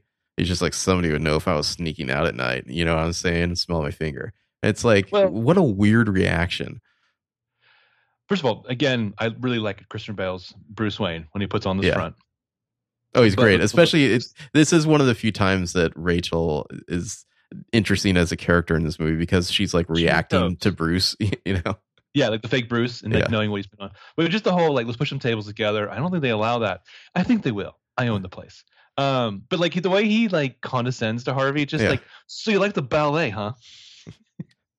Well, but like he's all like, I, somebody would know if I was sneaking out at night. It's like, okay, dude. Like, yeah, we get it. You're dating. Like, I don't know. I, I feel like that's a really weird thing to say. It's like I just had sex. Um, but he has to defend how Gotham City is run to a Russian ballerina, which is normal dinner party talk. He was just like, "Let me tell you an anecdote about like the Romans defending their cities, because Mhm. that that's that works." And then of course Bruce is just like, "You don't understand. One fundraiser of my pals, you'll never need another cent. Nobody throws a party like Bruce Wayne. It ends in violence and destruction." Christian Bale is amazingly good as his like uh, public Bruce Wayne persona. yeah, yeah. I think you ought to learn where your jurisdiction is. I think that's one of. It's been a while since I watched it now. That's maybe or the first half of it. Like that's one of the things that I really miss about the possibilities of Dark Knight Rises. Uh, you get a like, little getting- bit of it. Do you though? Because he goes from like weird hermit drinking his own piss, Bruce I Wayne. mean, you, you get the uh, it's pronounced Ibiza. Uh, uh, uh, that's Oh, an yeah. iconic moment. yeah. It's it's amazing what a knee brace will do for you. hmm Yeah, really. You get some more White Knight here. Yeah, yeah, yeah. Anyways, the Russian ballerina, like she's she's really keeping this conversation going because Bruce and uh, Rachel are just fucking spectators. hmm It's like you want to fucking get in on this. Don't you hate that when four people are having a conversation and two of them are asleep? Um, so you get the the group therapy sessions, the magic trick. Um, the the Russian guy, he just really likes Joker's anarchy laden style. Great Joker costume.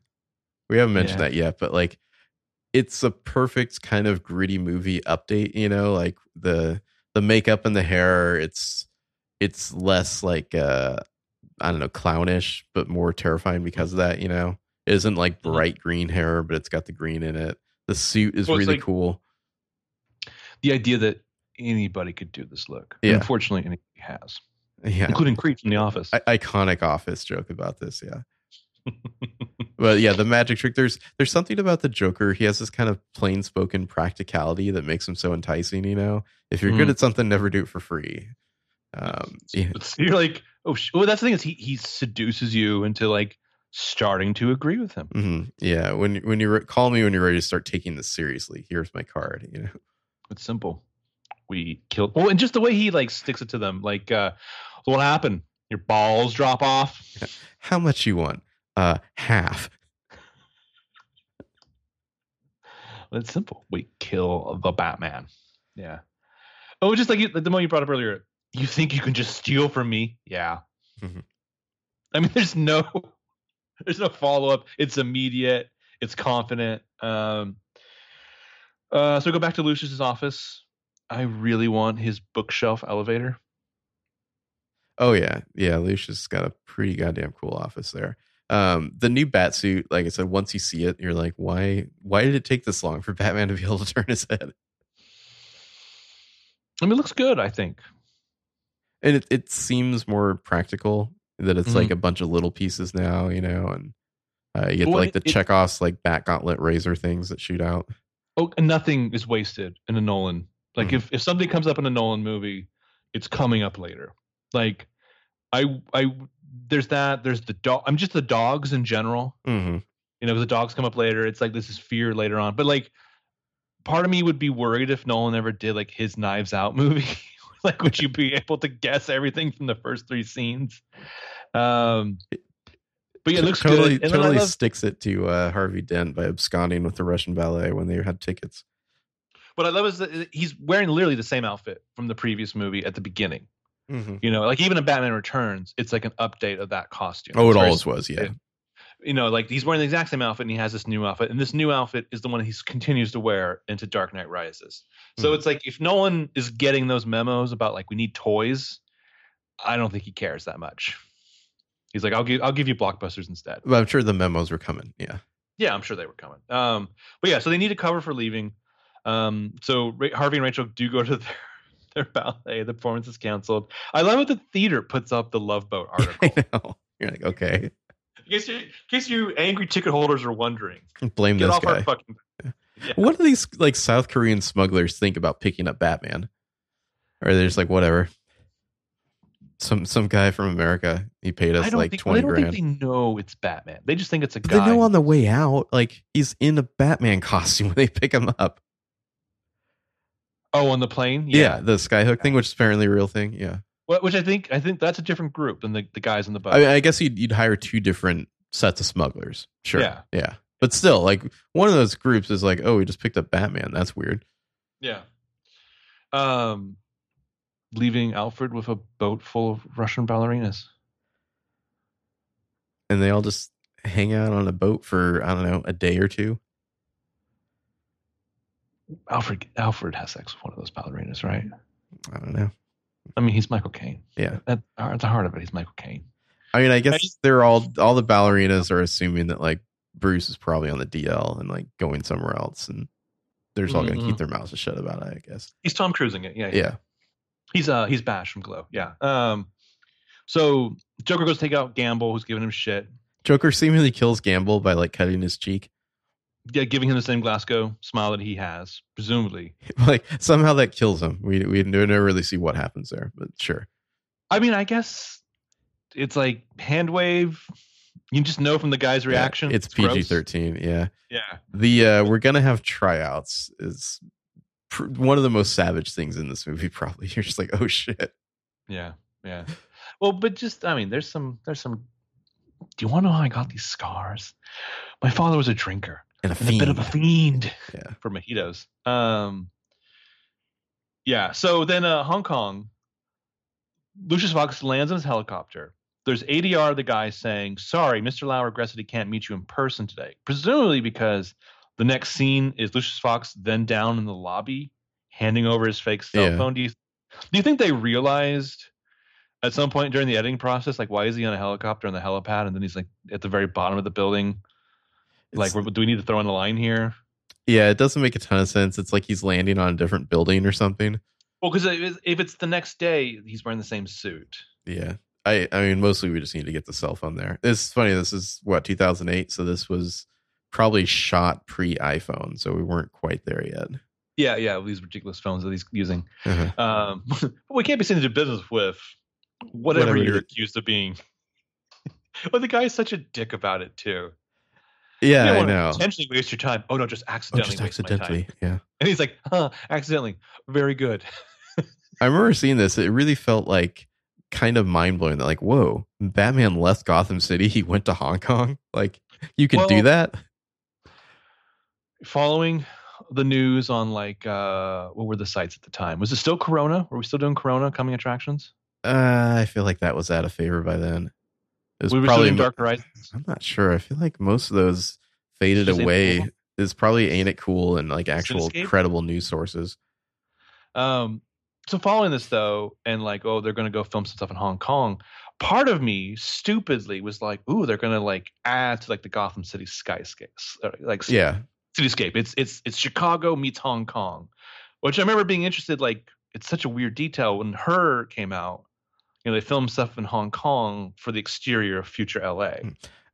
Yeah, I should say I didn't really follow the production of this movie at all. For whatever reason, maybe I don't know. Like I think I was like moving probably at the time and like working a graveyard shift for whatever reason. I and I, I think I didn't have a computer for part of that, so I wasn't paying as much attention to like I don't know movie news. But like I know a lot of people are mad about the Heath Ledger thing.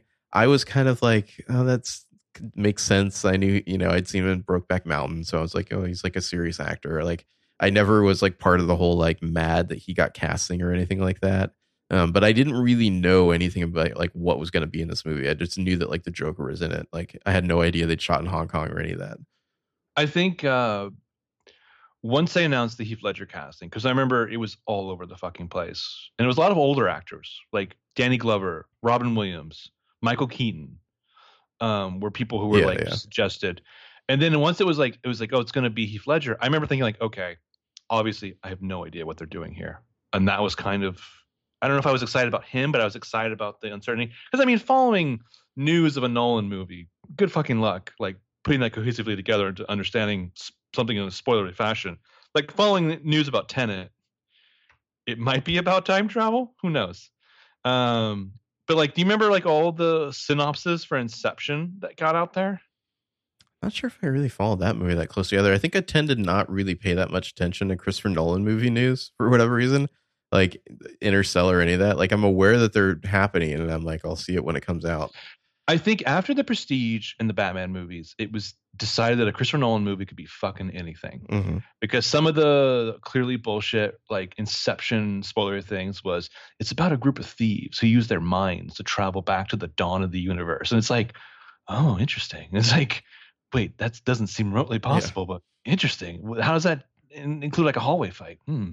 You know like i mean like tenet could be about literally fucking anything. Who knows Yeah, I don't know. I, I my general policy, I, I, I guess now that I'm thinking about it, I usually don't really pay that much attention to like production news about Nolan movies and just go and see them when they come out. It's just it's like uh it's like a Wes Anderson movie in a lot of ways. Like there's a huge cast and they're all talented people. Yeah. And you're like, what are you gonna do with them? That's gonna be exciting. Um. So, anyways, you think the security guard would remember if, if he remembers specifically enough to stop Lucius Fox and say, "Oh, hey, do you want your cell phone back?" He would then be con- concerned about why Lucius Fox is like, "Oh no, this is my cell phone." Yeah, I mean, I guess if this is like a CEO, you're not going to suspect him of being up to something, you know? Well, it's interesting because later on we see in that drawer there's a lot of lost and found cell Yeah. phones there, which would be eh, equally concerning. But I guess we didn't know about the uh, the abilities of technology Mhm. at the time. Um, I mean, it's a pretty fun little action sequence, I guess. yeah, yeah. Batman, Batman goes to Hong Kong, fucks yeah, some shit up. and then just takes off. Yeah. Yeah, Skyhook. All- Uh, he, he does the comic book thing. He just leaves Lau on the steps of police headquarters with a police Yeah. deliver Lieutenant Gordon note. all the uh, stuff like the lawyer talk with Lau there about Rico, it's kind of cringy. Uh, like I feel like Well- this is the part of the movie, even though that was a fun sequence. It's like, hey, can we get back to the Joker? Which fascinating too, because they go into that and it's never once do they say racketeer influence and corrupt organizations act of 1970. It it just feels very surface. Yeah, Well, there's a lot of like fun touches there. Like the the courtroom scene is funny. Like Nolan like Nolan jokes are like these little moments. You know, like how do you plead? And like all like, like Yeah. 500 people start like like making noise. But little touch of the judge like going to the documents, finds the Joker card, and what the fuck is this anyway? Well, like, did Rachel. Dawes not know what Rico was until she was reminded of it?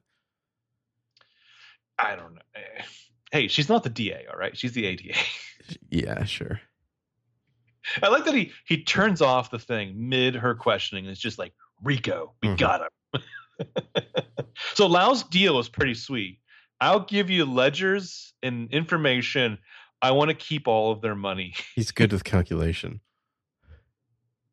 He, he says that like five times. Which I would be seriously concerned about. Like, how safe do I think I am in Hong Kong when the fucking Batman just absconded from my own building with me? Uh, um, so people are in danger, including Major Richard Alper. Uh, all the public servants in Gotham Well, have it's- great windows in their office. It's a good thing that they're so quick on like the DNA testing and whatnot. You know, the Joker's like leaving all these clues to point them to the next plot point. It's like, oh, he, put the DNA for three different people who we all have like DNA sources for that we can look up, you know? Also, when you hear that someone's DNA has been found Yeah. somewhere, what do you think you're dealing with? Yeah. What, you- how, did he get it? Doesn't matter, you know? I can't think of anything less relevant than Jared Leto's DNA. Um, but yeah, so I love that when Richard Alper is like dressing down Harvey Dent and the others, he's like just waving the cigar cutter thing in his hand the whole time. Everyone's pockets are gonna get a lot lighter. Yeah. So they hang the hockey pads guy outside the outside the mayor's office. Um, Heath Ledger directed and shot all the Joker home videos, which makes sense. Um, and I like the guy like he's he's like terrorizing this guy Brian. He's like, "Why are you dressed like Batman?" he's like, "He's a symbol that we don't have to be scared of scum like you." Oh, yeah, you do. you do, Brian. You do. In- Look at me. look at me. Yeah, this scene where it's right before they start watching the news when Bruce is like, there's like a bunch of caterers in the background in his penthouse, like setting up for this party, this fundraiser. And like Alfred walks over and is like loudly having this conversation that like is about Batman associating with like the criminal underworld, you know? Mhm. And it's like there's people 10 feet away. Well, I don't know. Is it is it like is he saying you are Batman? But he's, he says something about you spend all your time like with the criminal underworld or something like that. I don't know. It's it's a it would be a weird conversation over here for sure. I mean, he's he's uh, he's got a penthouse. I'm sure. Yeah. I'm sure these caterers have heard this shit before. Again, my point from the last one, like the caterers haven't seen a butler dragging an unconscious woman out of a rich guy's like mansion before. Hello. True, true. So So that the, was before Jeffrey Epstein was murdered. the the video here, this definitely kind of like in, in that time period, this is when we started like getting like horrific things being captured on video and like being aired on the evening news, you know? Um, like uh, Blair Witch Project. Yeah. no, no, like um I can't Like remember the guy's name. for- The, the beheadings, yeah, shit like that, you know, like the, like cameras were much more ubiquitous in the mid 2000s and like that kind of stuff started popping up more often. So this definitely reminded me of that. Well, you had you had the news lady in the 70s who shot herself on TV. Mhm. Christine, whatever her name was. Yeah, they made a movie about it with Rebecca Hall. called Christine. Yeah. Um, so the party, you know, Harvey shows up. Oh, you must be Alfred. Any psychotic ex boyfriends I should know about? Oh, you have no idea. a good speech by Bruce, but like, dude, you can't play the uh, "Remember how you said you'd wait for me" card when she's in a relationship with someone. Like, you just can't. You, see, you can't bring that up until she dumps him. Here's the thing Harvey Dent represents to Bruce what he wishes he had Yeah, the ability to fight all these dark forces with the face and the name, to do it right, to do it in the light. I didn't mean to make that rhyme. He's willing to support Harvey in that goal because Harvey's the guy in that goal or that role right now. I didn't mean to make that rhyme either. Hmm. But here's the Yeah, catch. get that under control. He's coming for that girl. He really is. Yeah, he also shows up to a black tie event with three ladies in colorful dresses. Classic. He knows the role. Yeah. Yeah, Well, yeah, but again, this is a Bruce Wayne who's like, Alfred, I've never nutted before. maybe, maybe not. Yeah, it's unclear.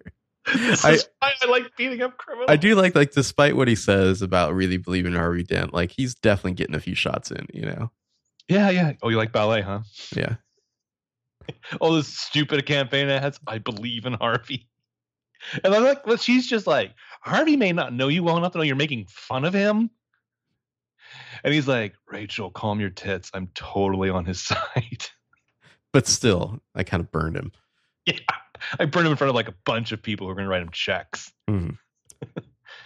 Um, I kind of like Commissioner Loeb's one moment here, where like they're in the office and he's like, Gordon, you aren't likely to discover this for yourself. So let me tell you. the Commissioner Gordon gets a lot of threats against him, and I found the appropriate response to them What is, drinking. what is in? First of all, he pours himself like the weakest pour ever. There's like like like a Well- tiny little puddle at the bottom of that glass. It, it reminded me just a little. I want him to do the Widmore, where he pulls Oh, out yeah. the two glasses and just pours one. Also, what is in that? What is, is it like acid in there? Like it's smoking later? I presume it's the same shit from The World's Not Enough, where it's like once he touches it. Sure, yeah. That's the one movie the Joker has seen. Mhm. the judge gets a note that just says "up." Yeah. yeah. Were they like waiting for her to look up before they hit the detonator? I don't know. I liked all the cards like falling down. Yeah, yeah. Uh, the, I like that they're just like drive yourself to the safe house. Yeah. She's I mean, like, are- sure, okay. Are the other cops are like they're like I don't know if we're supposed to follow you. Hmm. We were just given an envelope, so Definitely like Bruce coming up behind Harvey Dent here to choke him out yeah. as Well, he's as- like proposing marriage. Yeah. Oh, as he's also just like, just tell me if it's another guy. It's not that loser Bruce Wayne. Also, Bruce like locks him in a closet and then like you know, border or you know, re, restrains it or whatever. You know, bolsters the uh, closet with like a broom through the handles. Yeah. And then he eventually jumps out a window to rescue Rachel, and the Joker's up there with all his henchmen and all these rich people, and they're like, "Harvey's not here. Okay, later. We'll Yeah, just leave." It, it wouldn't Laters. be that hard to find Harvey if you really look through his penthouse. You'd be like, "Oh, that that door is like being restrained. Like, is something in there?" Yeah, yeah. Also, I'm a nerd for this. Senator Patrick Leahy, Democrat from Vermont, Yeah. gets to appear in his third of five Batman movies. That's the guy who says, We're not intimidated by thugs. And the Joker grabs him and says, You know, you remind me of my father. I hated my father. um, Leahy also did an episode of the animated series. He says this wasn't acting. He was truly terrified of Heath Ledger. He was doing that good of a job. Um, I didn't realize when I knew that he had been in five of the movies, I knew he'd been in Batman Forever. Like I assumed he was just in a bunch of the older ones, but it turns out two of them were the Snyder movies, which is so sad. Really? Wow, that is sad. He's like one of the he's like one of the fucking senators, like the grandma's peach tea scene, which is Oof. oof. uh, but I mean, I, I kind of appreciate that's like yeah, using your influence and power. Like I'm a huge Batman nerd. Please put me in a cameo in your movie. It's Mhm. cool. I wonder how Yeah, Bernie Batman feels Rachel about that. Who? Bernie is a Bernie a fellow, Batman? fellow senator from Vermont.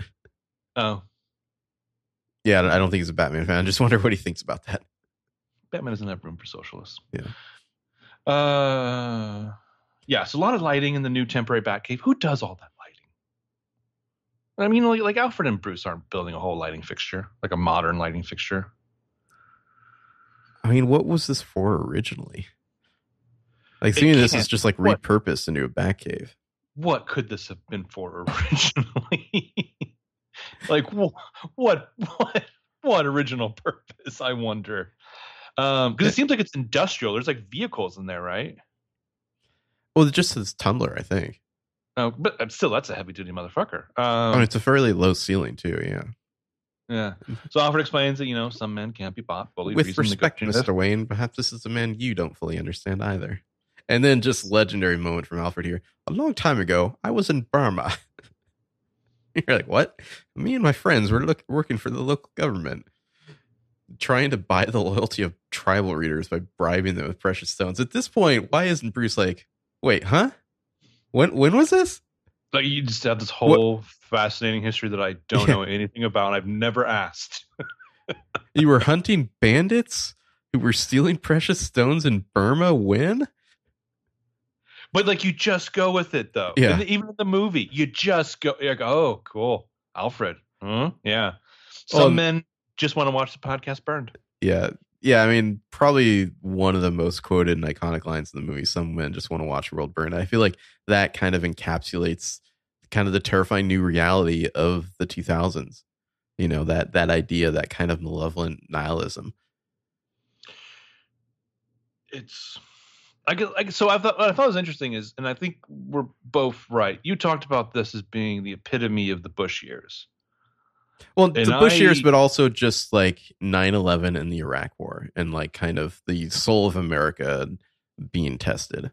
And I agree with you in the sense that I think that it is this is the forerunner for where we are right now. Which obviously is informed by all that. But to me, like just the idea that some men just want to watch the bur- world burn, and I think about like the puppets running our Oh, government let right me now. ask you this: It's a little later in the movie, or at least for me. But when during this movie were you first? Did it first enter your mind to think of Donald Trump? Oh shit. Um, it, like in a rewatch or in Just I mean, like and, and like watching it now, like when you oh, just this, watched it. this moment right here. this moment, okay. I mean, the whole movie as a whole, but like this moment right here made me think about, you know, like it's not like Putin is is getting us to a certain point. It's that he just wants to watch America destabilized and See, thrown into chaos. I thought about it a little later. I'll bring it up when we get there. But Okay. yeah, that, I mean that whole speech by Alfred, and then like the "How did you catch him?" and he's like, "We burned the forest down." Yeah, later on, yeah. mhm. Um, there's a nice touch though in that thing. I don't think it's like intentional, but he's like, you know, Alfred, like criminals aren't that hard to understand. They just want Criminals money. aren't So he- complicated. Yeah, Yeah. So he goes and he looks at the suit. And then Alfred starts telling a story, and it's like he has to look away from the suit, like he has to look away from his own system, because as Alfred's pointing out, you don't get it. Mhm. This is, this is much deeper than the very simplistic psychology that you've developed here. Uh, so I think we get to the point where Reese makes his threat to Lucius. Well, there's this whole thing where like Batman goes and listens to like uh like the police radio and show, you know you'll find Harvey Dent here, and then he's like it's like Batman being a detective doing like ballistics testing. This makes absolutely no sense at all. No, this yeah, th- it's like something out of Seven almost. So it's like he's he's firing test bullets using a Gatling gun for some reason, but somehow it's firing I don't know like pistol bullets. Um, and then he's like scanning them, and somehow they can like reconstruct. I, I guess the idea is that they're figuring out how the bullet will fragment, so they can Yeah. take the actual bullet fragments and put them back together correctly to get a fingerprint. It's like it's nonsense, but like I don't know, it looks cool, I guess. Like, are you telling me the only Batman has this forensic know-how? Like, you're telling me the cops can't do this, I mean, I guess they probably like- wouldn't, but yeah. which is crazy to me. I mean, maybe they can't do it as fast. There's a bureaucracy, blah blah blah. But then half of it goes over to Lucius anyway.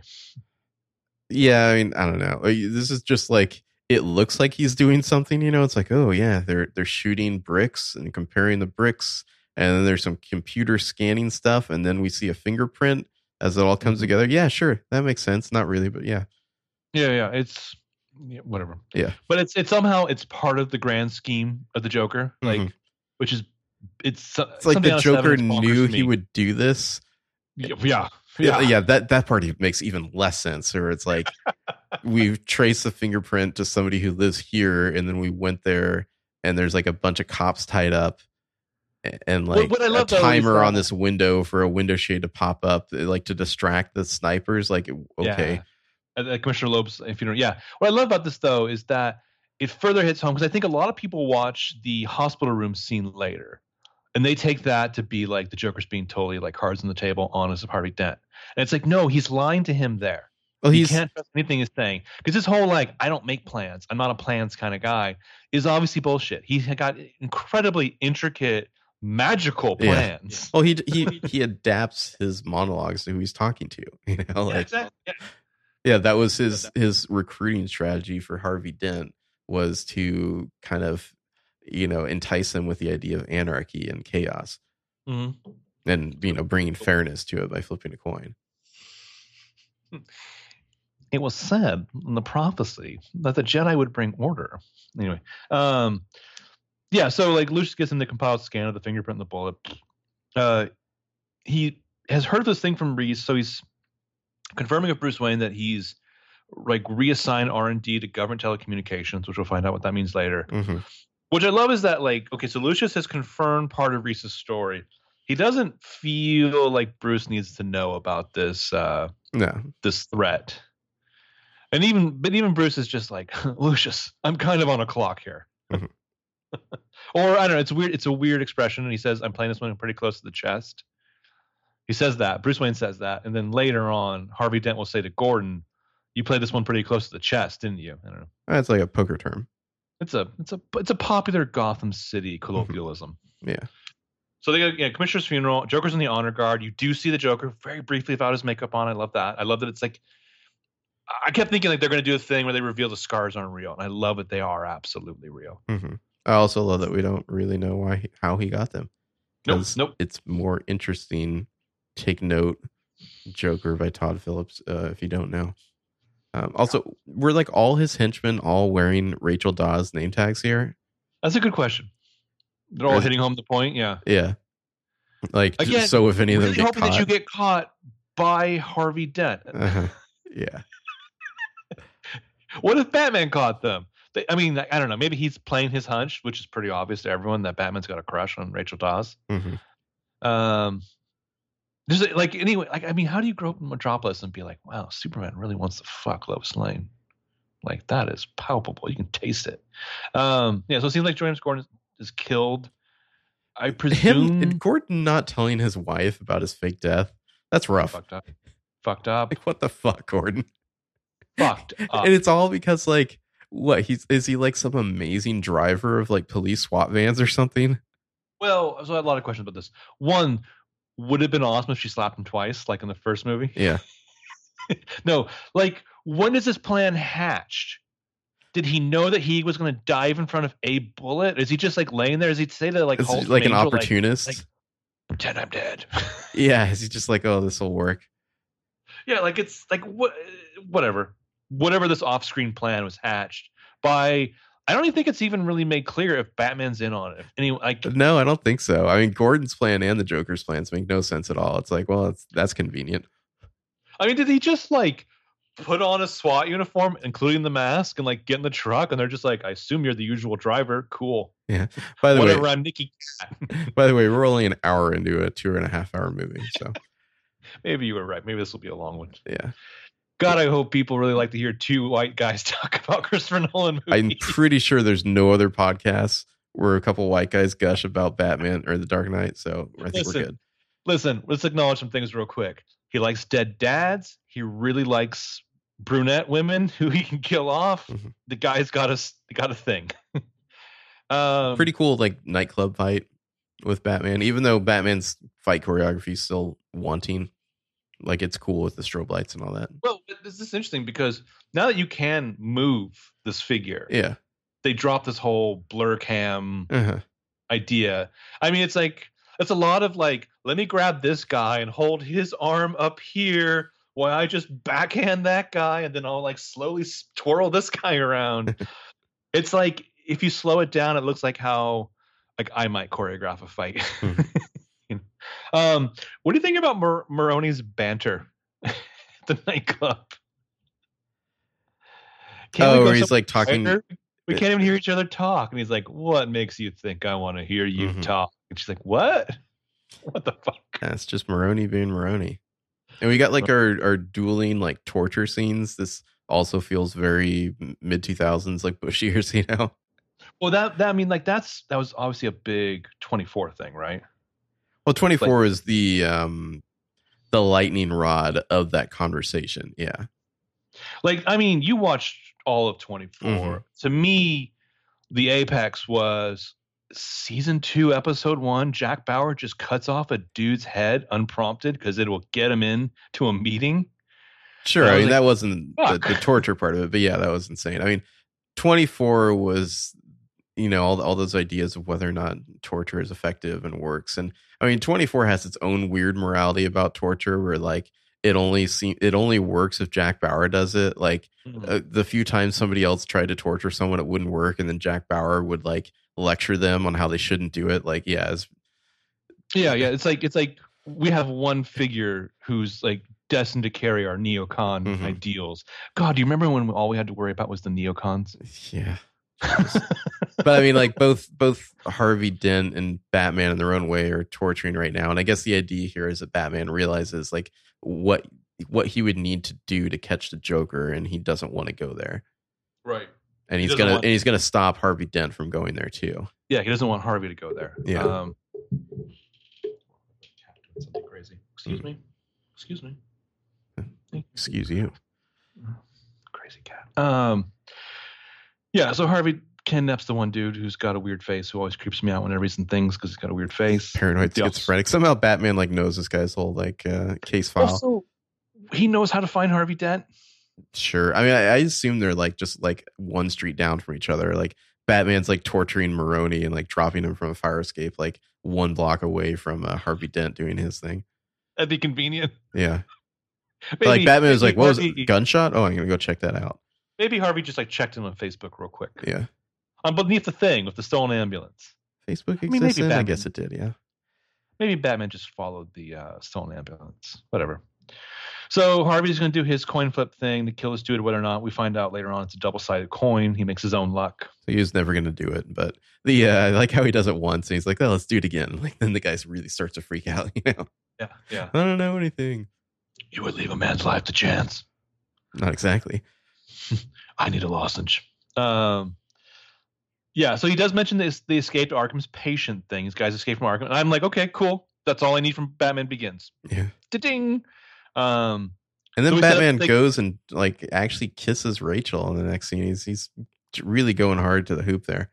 Well, before that though, uh, we set up the stakes for the end of the movie though. Like Batman flat out tells Harvey, if you're corrupted, all the work you've done, all the cases you've you've tried will be overturned in the legal system. I guess. And it's like, oh, okay, yeah, all right, that's that's gonna be the end of the movie. Mhm. But yeah, Bruce confronts Rachel. He is aching for her. well, he's like, uh, we're almost there. You know, like I can stop being Batman, and then then we can do it finally. Well, she flat out says, "Don't make me your one hope for normal life." Then they smooch. And then he just walks away. Like I don't know. He's like, yeah, I got that on lock. It's cool. It's, uh, that's a misplaced confidence. I mean, because he, like half the time he's like so desperate for her. He's just like, I swear to God, I'll kill myself if you don't sleep with me, Rachel. um, And then they burn so- a bunch of files. I also wonder, like, how do they set up their Batman operation again after, like, you know, destroying everything?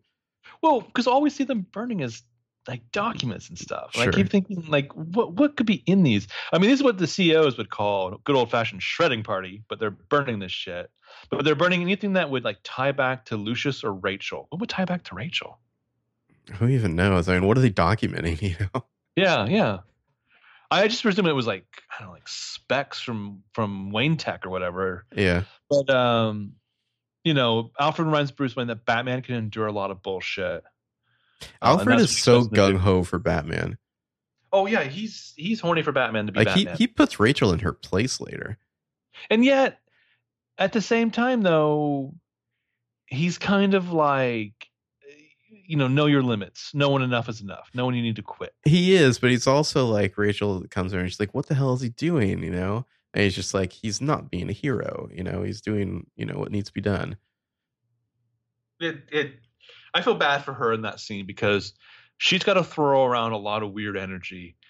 And Alfred's whole thing is just like very stoic, hmm you know. He's like, it just it makes her look bad. yeah, he's like, Bruce is taking this seriously and you, you're being like irrational about it, you know? I mean, he almost calls her hysterical, I feel Yeah. like. Um but yeah, there, there's Batman.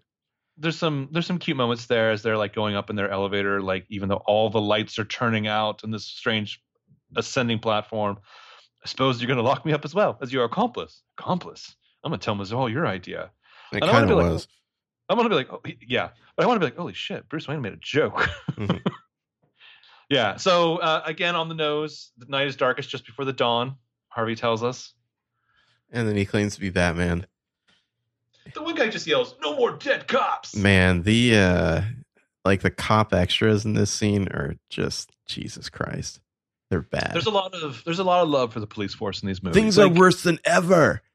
The army, the army in Dark Knight Rises is just all cops.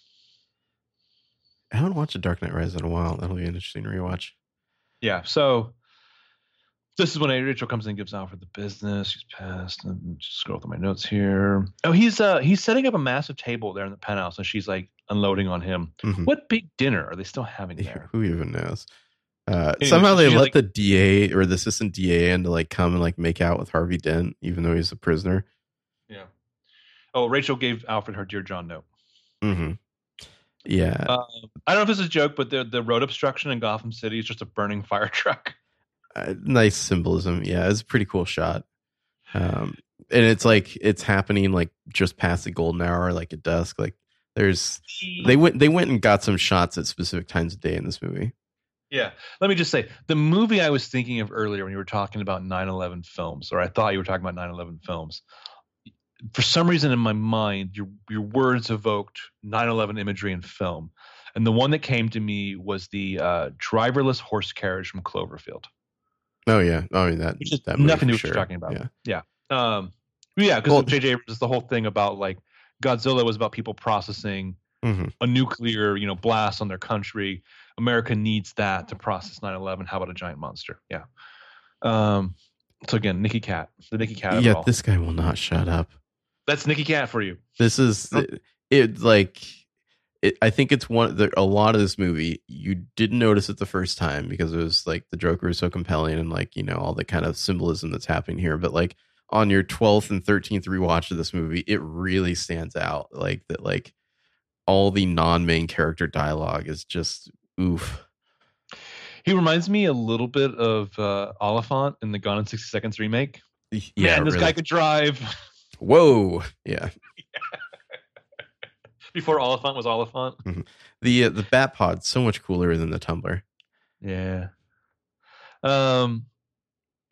So the side of the truck that the Joker's on has been graffiti to say "Slaughter is the best medicine." Yeah, that was in the fucking IMDb trivia. It's like, yeah, yeah, we all noticed. Who?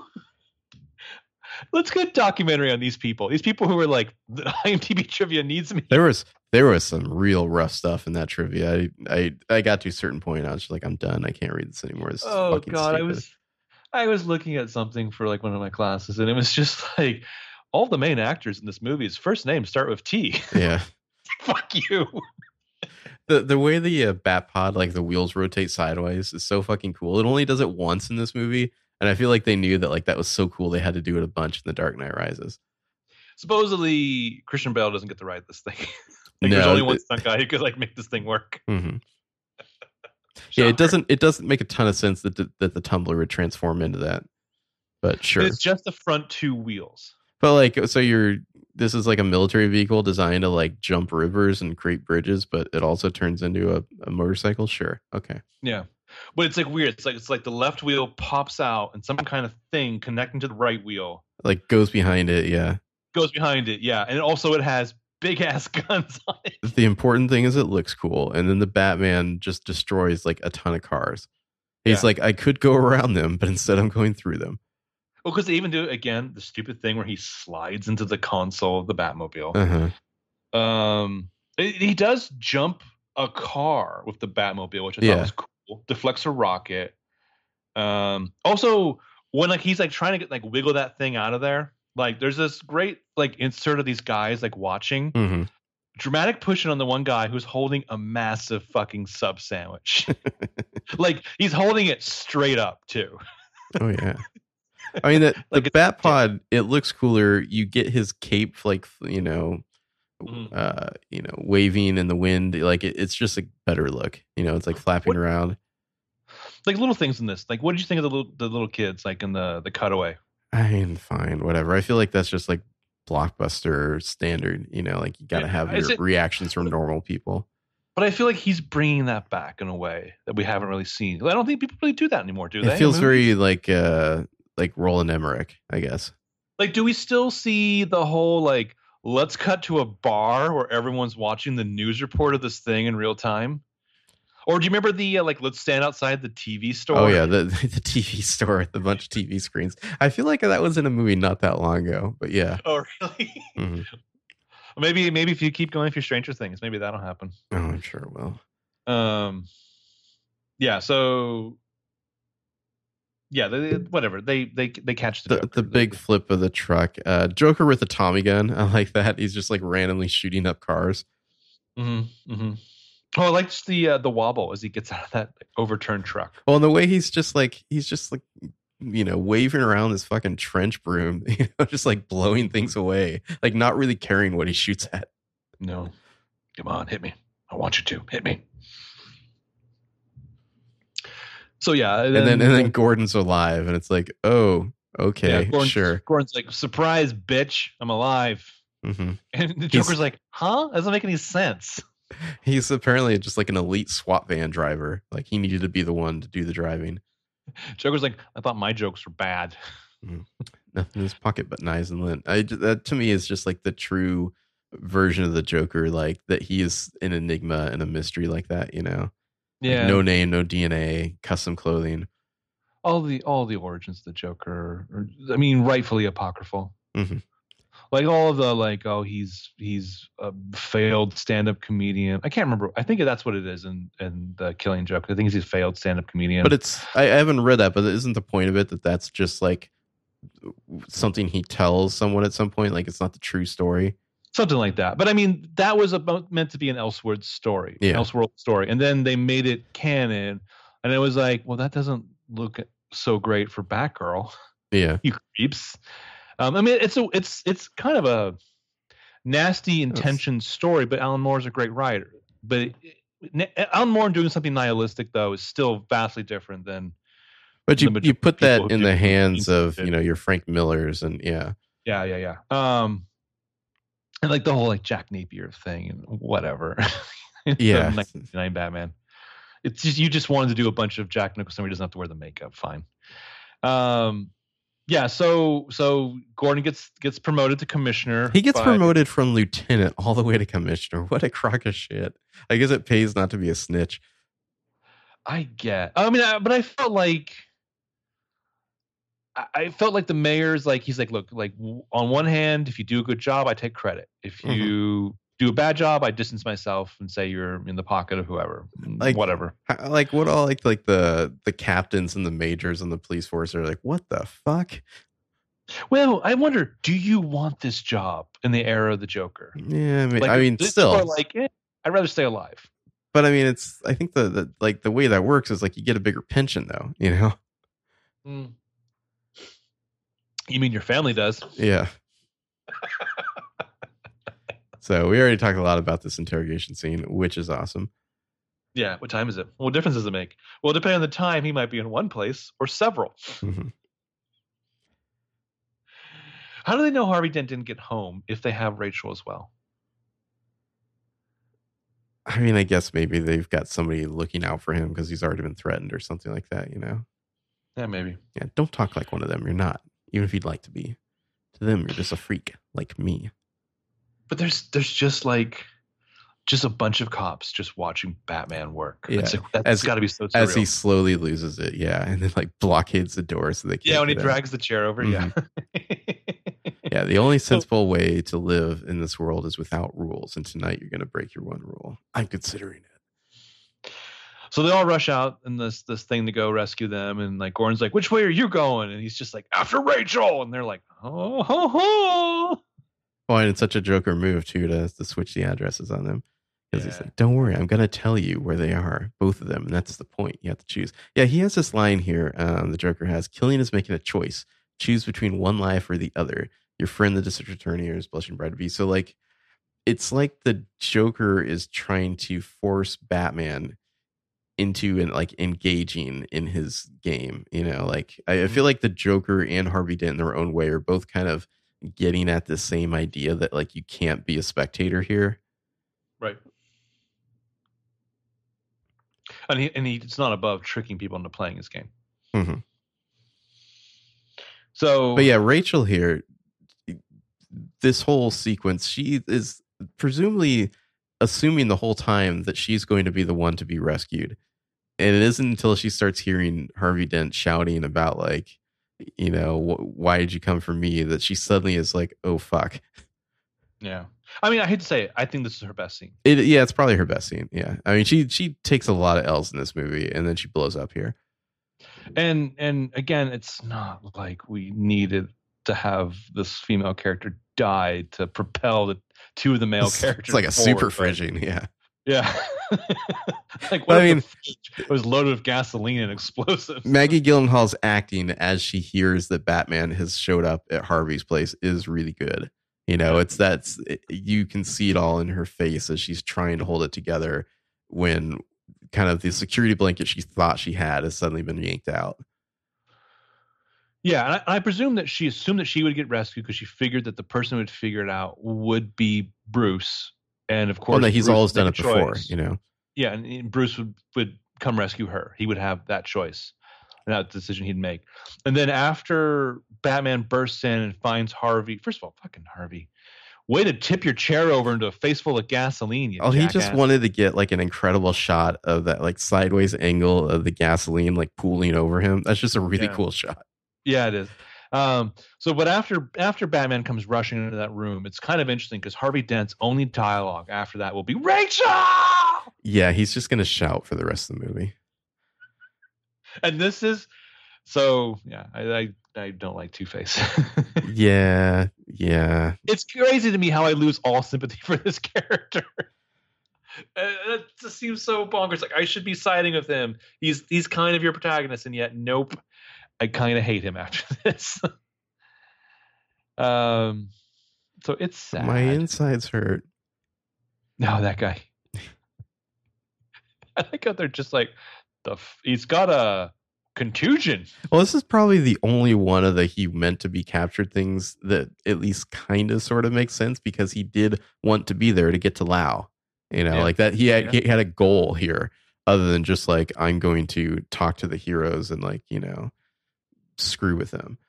Well, what's interesting about the Joker too is they've set up that there's almost like a like a cult like devotion to him by some of his followers that they will just Mhm. take on these roles that will lead to their destruction to further his goals.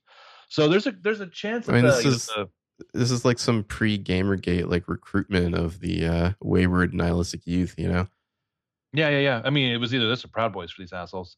But like, there's a good chance that like, quite possibly, maybe this this guy never even met the Joker before too. Like he, but he's working Could for be. him. Like just one of the Joker's lieutenants just recruited him and like put this thing inside of him. But yeah, like it's it. This part it kind of makes sense. He's his plan is to eventually get out of that room. Like he has confidence in himself that I will get out of whatever cell or Mhm. interrogation room they have me in. I just need to get access to a phone. I will call this dude and blow him up. hmm And then go get Lau. It's a it's a pretty good shot too of Mm. like the phone lighting up within the guy. Yeah. Well, and then so this shot, this 9/11 reference shot I mentioned, like it's Batman standing standing next to this like broken scaffolding of the building. Yep, That is yep. like very, very, very reminiscent of some famous like you know footage of Yeah. Ground Zero. Like it's there's no way that's not intentional. yeah, yeah. I can hear you. Batman's like, I can hear you. As soon as the people knock down this uh, yeah, factory, are gonna hear you too. Yeah, that moment was set up, by the way. Um, so Alfred burns the note from Rachel because it's a Dear John note, I which I like. Huh. I was gonna say I wish this never came up in the Dark Knight Rises. We'll, we'll get to it then, but I never liked that part of the movie. I so what I what I take from this is that the one thing that Bruce can hold on to is that at least Rachel chose him. So it's like one of the things that's propelling him forward is this idea that he needs to survive and keep going to keep this secret that could hurt Harvey. Like as otherwise Uh-huh. he has a, it, it gives him a purpose to like propel him out of his depression. Or make at least make it so he can act. Yeah, and then we get our introduction to Two Face here. Um, man, he's No, just pain medicine. He's just real shouty. Yeah. Which has got to hurt more. And then Mr. Reese is going on TV. So like, if like no eyelids. He has no eyelid. Ouch. if like the like financial lawyer for Wayne Enterprises says he knows who Batman is, how how hard is it to do the math? Yeah. It's like seemingly it's gonna have something to do with Wayne Enterprises, right? Like you don't just randomly know who Batman is otherwise. Yeah.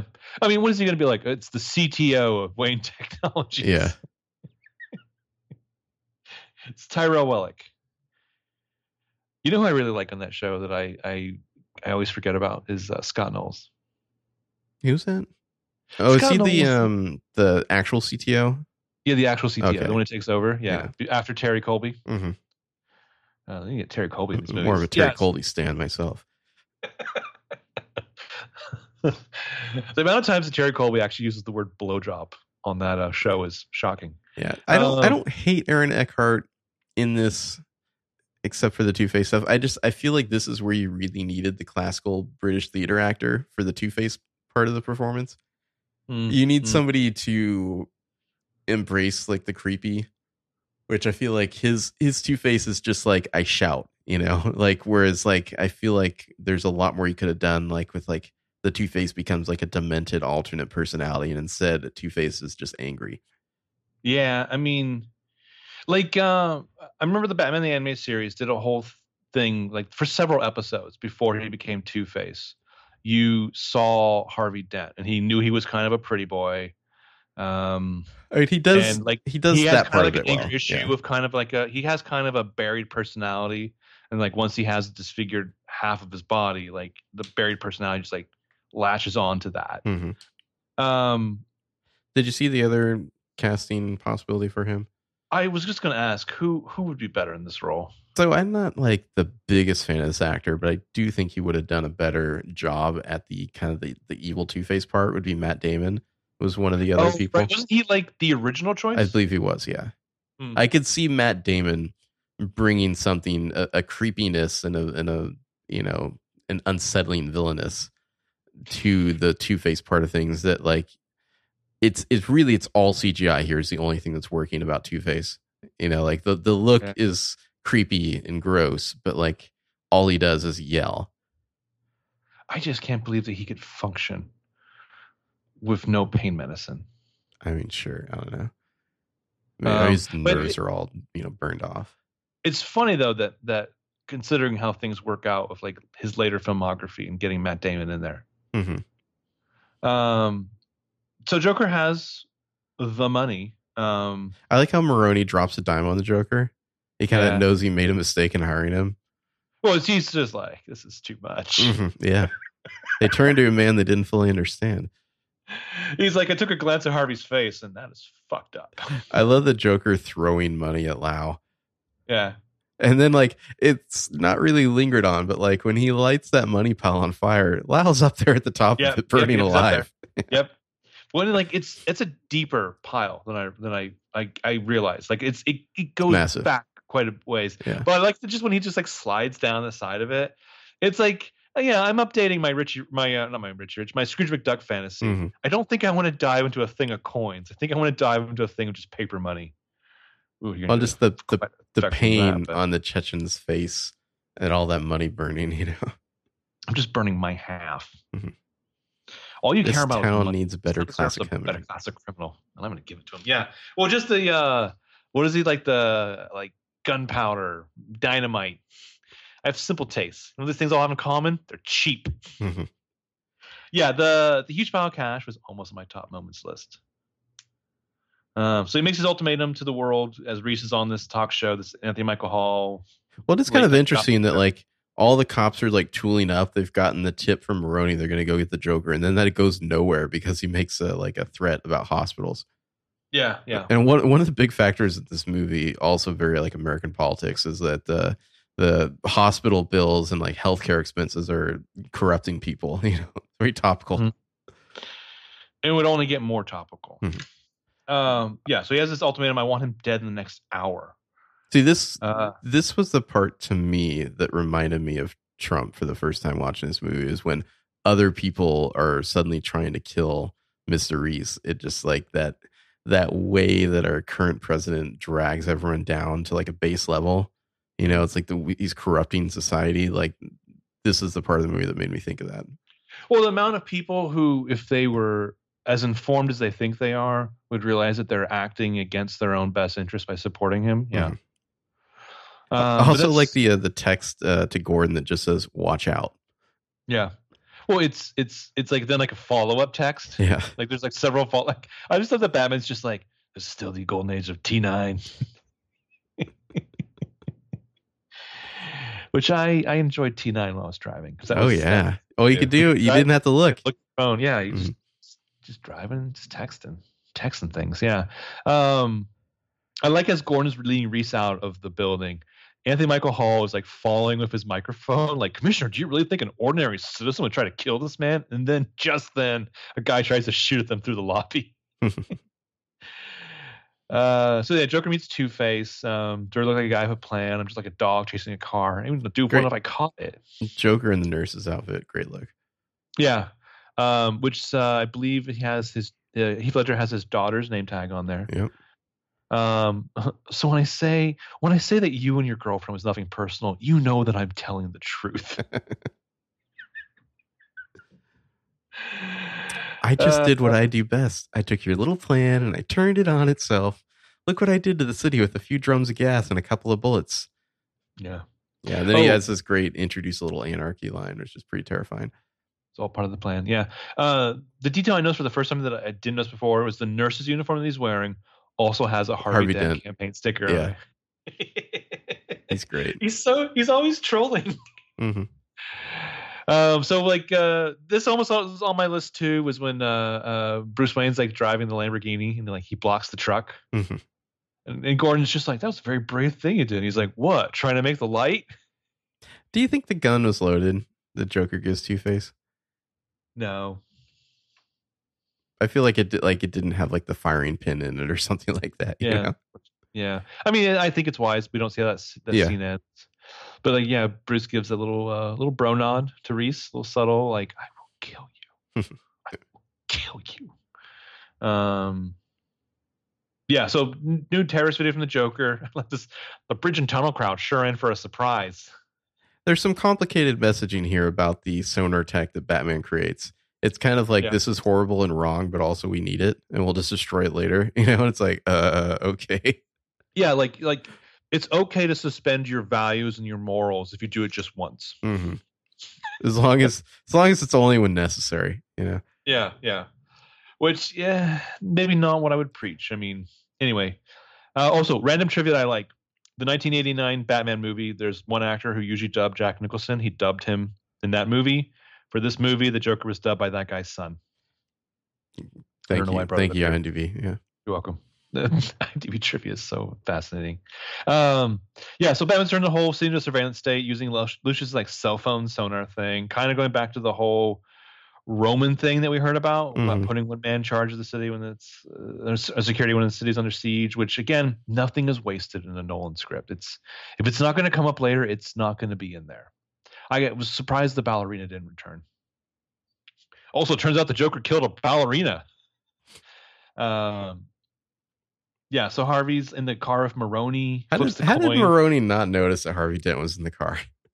especially like it's like there's several of his guys. Well, you can if you watch closely, the guy that's getting in on the other side gets attacked by Harvey. Like it's it's like just at the edge of the frame. It's kind of weird how they they cut that. Oh, okay.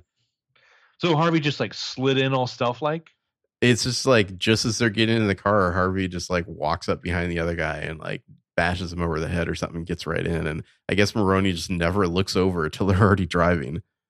Oh, because I thought it was played like like Harvey's just been chilling in his car this whole time. Um, yeah. So like Maroni survives the twine coin toss. The driver doesn't, so he Do you think- shoots him. The car crash flips. Do you think Maroni survives that? I don't know. That's a good question. I just kept thinking like, that's got to be painful, especially if you already don't have half of your Yeah. face. True. Like if you just hit like one of those cheekbones. Oh, And the Oh. the moving the prisoners thing, it definitely feels like we want this moral conundrum set up, and so we're going to put in a scene that justifies it. I'm not sure if that'd be the first thing you do if a city was going to be taken over by a madman, but okay. it's a weird hunch that Gordon plays. Like Uh-huh. somehow I think that like all those guys that uh, Harvey put away are going to be a big part of this. So I'm going to make them a big part of this. Uh, so yeah, at the end, Batman faces off those dogs, which is the thing he was concerned about. Like I said, Well, I know from the first moment I watched this movie, I was convinced that the detonators would blow up their own boats. I saw Hmm. somewhere in the IMDb trivia that like that was confirmed, quote unquote. I don't know by who or what, but like to me, that all just made sense. That like Yeah. that's what the Joker would do. yeah, that will show you. Mhm. I have to save Dent. Do you, Gordon? I guess it's Well, all it's like- about his guilt because of Wuertz and Ramirez. But it's like by not really diving into any of the other psychology there, like it it makes him it still makes him look bad. hmm You know what I mean? It's like we don't have time to like see him process his guilt and feel sympathy for him. We just don't like him because of it. Well, we never really see Gordon truly learn that Wuertz and Ramirez have betrayed him. No. It's it's kind of assumed because because we the audience find out that they're dirty, or you know we already knew, but we found out that they they like literally betrayed Harvey and and Rachel there, but. Yeah. Yeah, we never really see him process that, but I, I, I assume that that's why he's so I have to save Den is because of his guilt over that. The bar that Wuertz goes to seems so miserable. Yes, that's the cop bar for sure. Yeah, Just the kind of bar where the bartender will just the- leave and be like, "I got to take a leak," like you know, hang out. watch. Yeah. Ugh. Um. So there's there's an actual vote taken here whether or not the citizens of Gotham are going to kill the criminals, which is a Mhm. nice. That's a nice moral conundrum they set up for sure. Um, so the tally is 536, which is so close to a very specific number. I just wonder why they got that close but didn't go there. Hmm. It could have been 538 so easily. hmm. I don't know. Hey, Christopher Nolan, he's British, right? Does he not know about that number? He's like half British. Did like I don't know, the actor just read it out wrong or something? Because I mean, this to me, this is all incredibly heavy-handed, but enjoyable symbolism of like these citizens will vote for a murder, but when push comes to shove, they can't do it themselves. You know? Yeah, yeah. Which is, I think, is right to a certain degree. Mhm. Though I don't know. I don't. I mean, the amount of people and their love for their guns, I just don't know. Like the fact, again, we live in America where people love their guns more than they love dead children. So I don't know. What were you God, trying to prove? I Deep get. I feel down, bad. everyone's as ugly as you. if you're some kind of like 2A massive supporter, uh, I feel bad for you. Listen to this podcast. Um, You know, their dumb hobbies worth more than people's lives. That's all.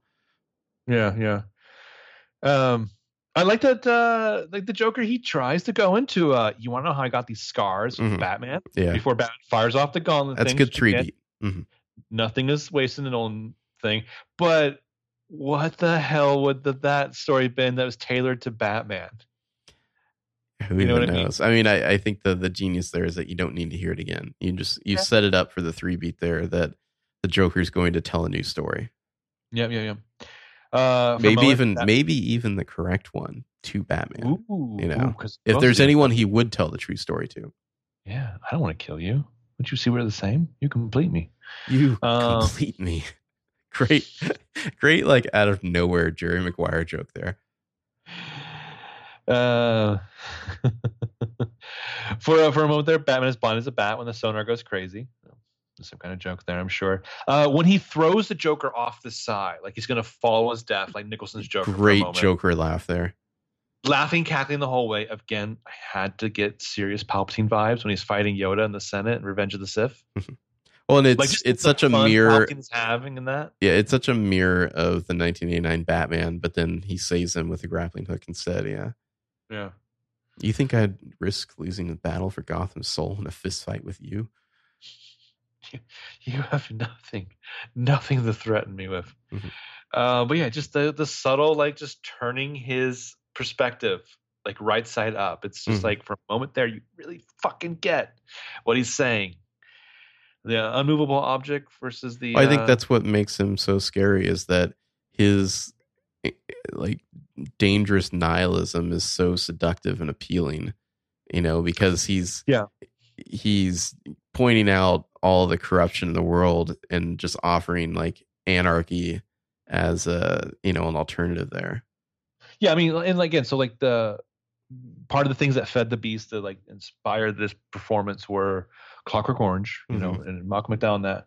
And again the killing joke. And the killing joke the the, the present day thrust of the plot the reason the joker does everything is he's trying to prove this point to batman the whole time that all it takes is a little nudge and a person will go fucking crazy Everyone's one bad It's- day, yeah. and One so bad day all, and that's what makes it so insidious though is all the things he does to to Barbara Gordon are to make Commissioner Gordon be the one who flips out. hmm And and the way it treats her for the sake of his storyline anyway, yeah. But like it's it's there in this. I mean, you don't need to You don't need to still- fridge somebody else, needs- yeah. they still need the super fridge. Mhm. Maggie Gyllenhaal, whatever. Um Who's also, by the way, like the only woman in the entire movie, pretty much. yeah, except for Ramirez, who Oh, Ramirez and the ballerina lady, yeah. well, at least she's a tough talking ballerina. Mhm. Questioning how Gotham runs. its shit. Probably, probably like one of Putin's agents, you know. Yeah. She's like, and I'm saying this, and I live in Russia, where we murder journalists on, on the on the get go. Um, yeah, I love that later on. James Gordon's kid really winces when he sees Batman get shot. Like Mhm. Batman's his fucking hero. It's like gut shot too. Yeah. Um. So Dark Knight literally falls after he rescues Gordon's kids. Like we know physically he'll be okay, but it's super symbolic. To me, this scene always played weird when I watched in theater. Like I was like, "Wait, did Two Face die?" Like it, it didn't seem like they'd fallen that far at first. Like Yeah. I, I really thought when I got walked out of the movie, I was like, "Was he actually dead there, or was he just like knocked out?" Like it wasn't clear.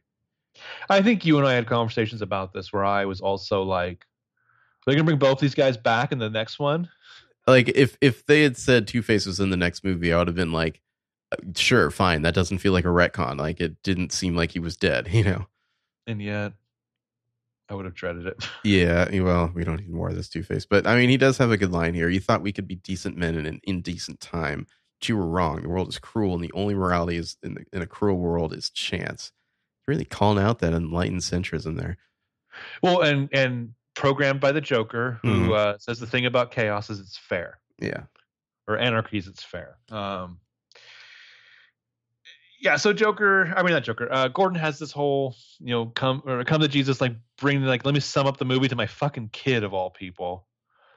Like, So- why is he running, Dad? So we could chase him. Is I can't remember in the Dark Knight Rises. This is the official story that Batman killed Harvey Dent. I think it's kind of hand waved over. Like they just like I think Batman was a bad dude. He disappeared. Batman Dent was- definitely killed those cops who were corrupt. I think that's definitely the official story. Joker wouldn't, or uh, I keep saying Joker. Gordon wouldn't fully know, but he has the wrong count when he Yeah. talks about Batman here at the end. Um, yeah, I don't know, man. Like, I guess like, we'll, find out when we watch it. Yeah. A lot of the people have to go along with the lie too. Like, it's not just that Batman and Gordon pitch this lie. Like, like, like Ramirez, even if she like goes down for her part of it, like, doesn't she have to keep mum about certain things? You would think so, yeah. Like he'd have to be like, "You're a traitor. You're going to jail." But uh, could you say that Batman punched you in the face and not Harvey Dent? That'd be doing me real solid. Mhm. Um, and she's just like, "But my mom, the hospital bills." uh, yeah, I like this line, even though it feels weird in the context of this. Sometimes people deserve to have their faith rewarded. You won't kill me out of some misplaced sense of self righteousness, and I won't kill you because you're just too much fun. I think you and I are destined to do this forever. Oh Iconic. God, I've had relationships. You'll like be in a padded Uh, cell. Maybe we can share one. Yeah, definitely had relationships like that. Mhm. Uh, yeah, Gordon lays it on thick to his traumatized kid of all people about how great Batman is. Uh, beautiful shot of the Bat bike driving up the ramp into the light. They really got a lot of use out of that, like underground. hmm Yeah, Urban- whatever that like uh, underground like highway is. Yeah. Um, like I kind of wonder, like this was meant to be the last shot, like in the script. Mhm. Just ended up being so nice. But yeah, Gordon's wife totally leaves him. All right, My God, like how bad are all the DC movies after these? it's, it's, Jesus it's fucking tough. Christ. I mean, Like- rewatch. I was hit up again. Like the Joker's whole point is like you will only defeat me by killing me. Mhm. You know, and like and you can't. essentially the same the same problem presented in the Man of Steel, where it's Superman of all people, not Batman. He's just like I'm gonna snap your neck. Yeah. Well, it, the problem the problem here is that these are great movies, but they're very self-contained. This is not a trilogy that's designed to build to to a wider, you know, comic book universe. Right, right. It would make no sense. It would make Mhm. no sense. And that, and that kind of shows where I think you almost have to have, even in comic books, you have to have two Batmans. You have to have the Batman that pals around with Justice Leagues and like goes to get involved, Yeah. involved in like inter, interstellar warfare or what have you. And you need to have the Batman who's just like, Just the I'm gonna go one. beat up a couple of rapists. Yeah. Let's get into our complaints. I mean, I think we definitely mentioned some um, before we do our make one change. Did you have any you'd like to talk about? Uh, first complaint: they're making a Joaquin Phoenix Joker movie of Todd Phillips. I find it so bizarre how excited people are about that movie. I'm just like, hey, it's Todd Phillips. Like, wh- where did you get the impression he's some sort of talented filmmaker? He's the guy who made fucking Old School And uh, The Hangover. and um, what was the other college movie that he did? Wasn't it old school? No, no, there's God, there's another. yeah, it's one of the, Amy Smart is in it. There's like a road, maybe it was just Road Trip. Oh, oh, oh. Maybe that's what. yeah. Maybe that's what it is. Yeah. That the one that has Tom Green in it. No, I don't think so. That's one with Michelle. That's not the one with Michelle Trachtenberg. That's Euro Trip. That's Euro Trip. Is uh Stifler in that movie? Okay, yeah, Todd Phillips. Maybe Tom Green is in it. Let's see. Oh yeah, he is in it. Okay. Yeah, yeah, Stifler's in it. Breckin Meyer's in it. Breckin Meyer. Mhm. Yeah. Yeah, that guy. He's gonna make a Joker movie that's gonna be good. Okay. like, Also, I just I don't like Joaquin Phoenix. I've never liked him. I just, I every time I go to the movies and I see that trailer playing, I just, I'm sorry, I just don't see what you people see in it. It just eh. It creeps me out. It creeps me out. No, I know. I'm a weird guy with some strange interests, but that fucking creeps me out. Yeah, uh, fuck that. Um, Now I see it's a comedy. Well, it's like it's like supposed to be like Scorsese inspired. They wanted Scorsese. They wanted Scorsese. They're like, oh, second choice, Todd Phillips. Yeah. also, I'm a little creeped out by people who are inspired by Scorsese. Anyway, um, uh, I, you know, a lot of like nitpicks we brought up. Joker's plan involves a lot of intricate timing and also timers. The timers are set up for Harvey and Rachel to go boom boom.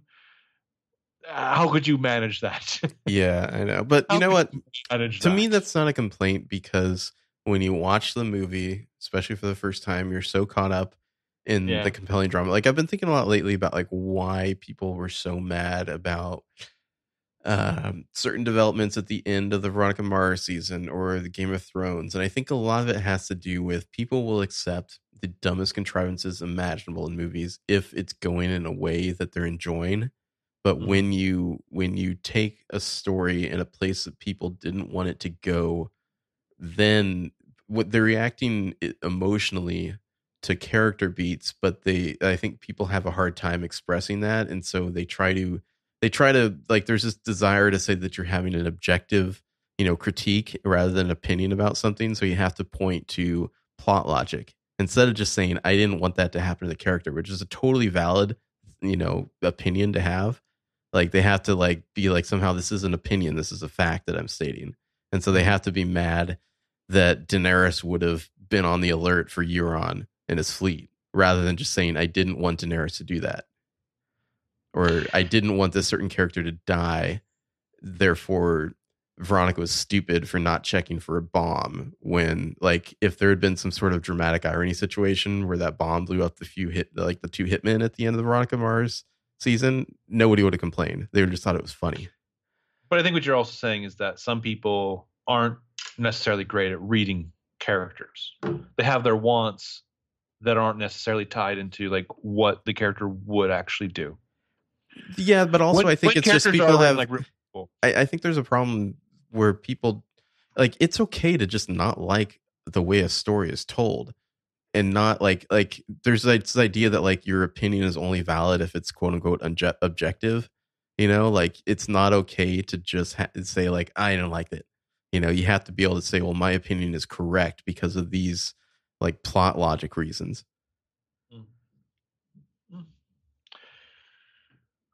In conclusion my complaints about this movie um i already mentioned it there, some really bad dialogue and line readings from those cops it's just oof Uh, to me, the last third loses some momentum, and I blame all of it on Harvey Dent.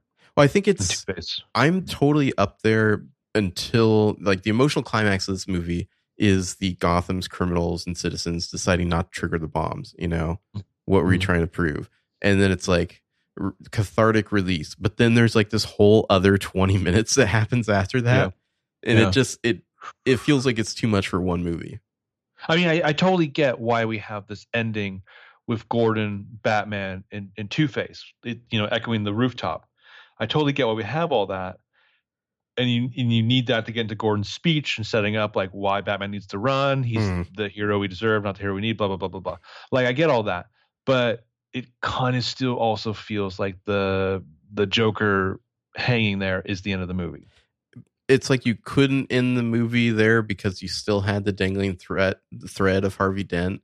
I Yeah. guess. Like I don't know, maybe you could have pushed that to a sequel. But yeah, it's like it just feels like the movie goes on longer than it needs to. Like we we've got to our emotional climax of the film, but then it just keeps going.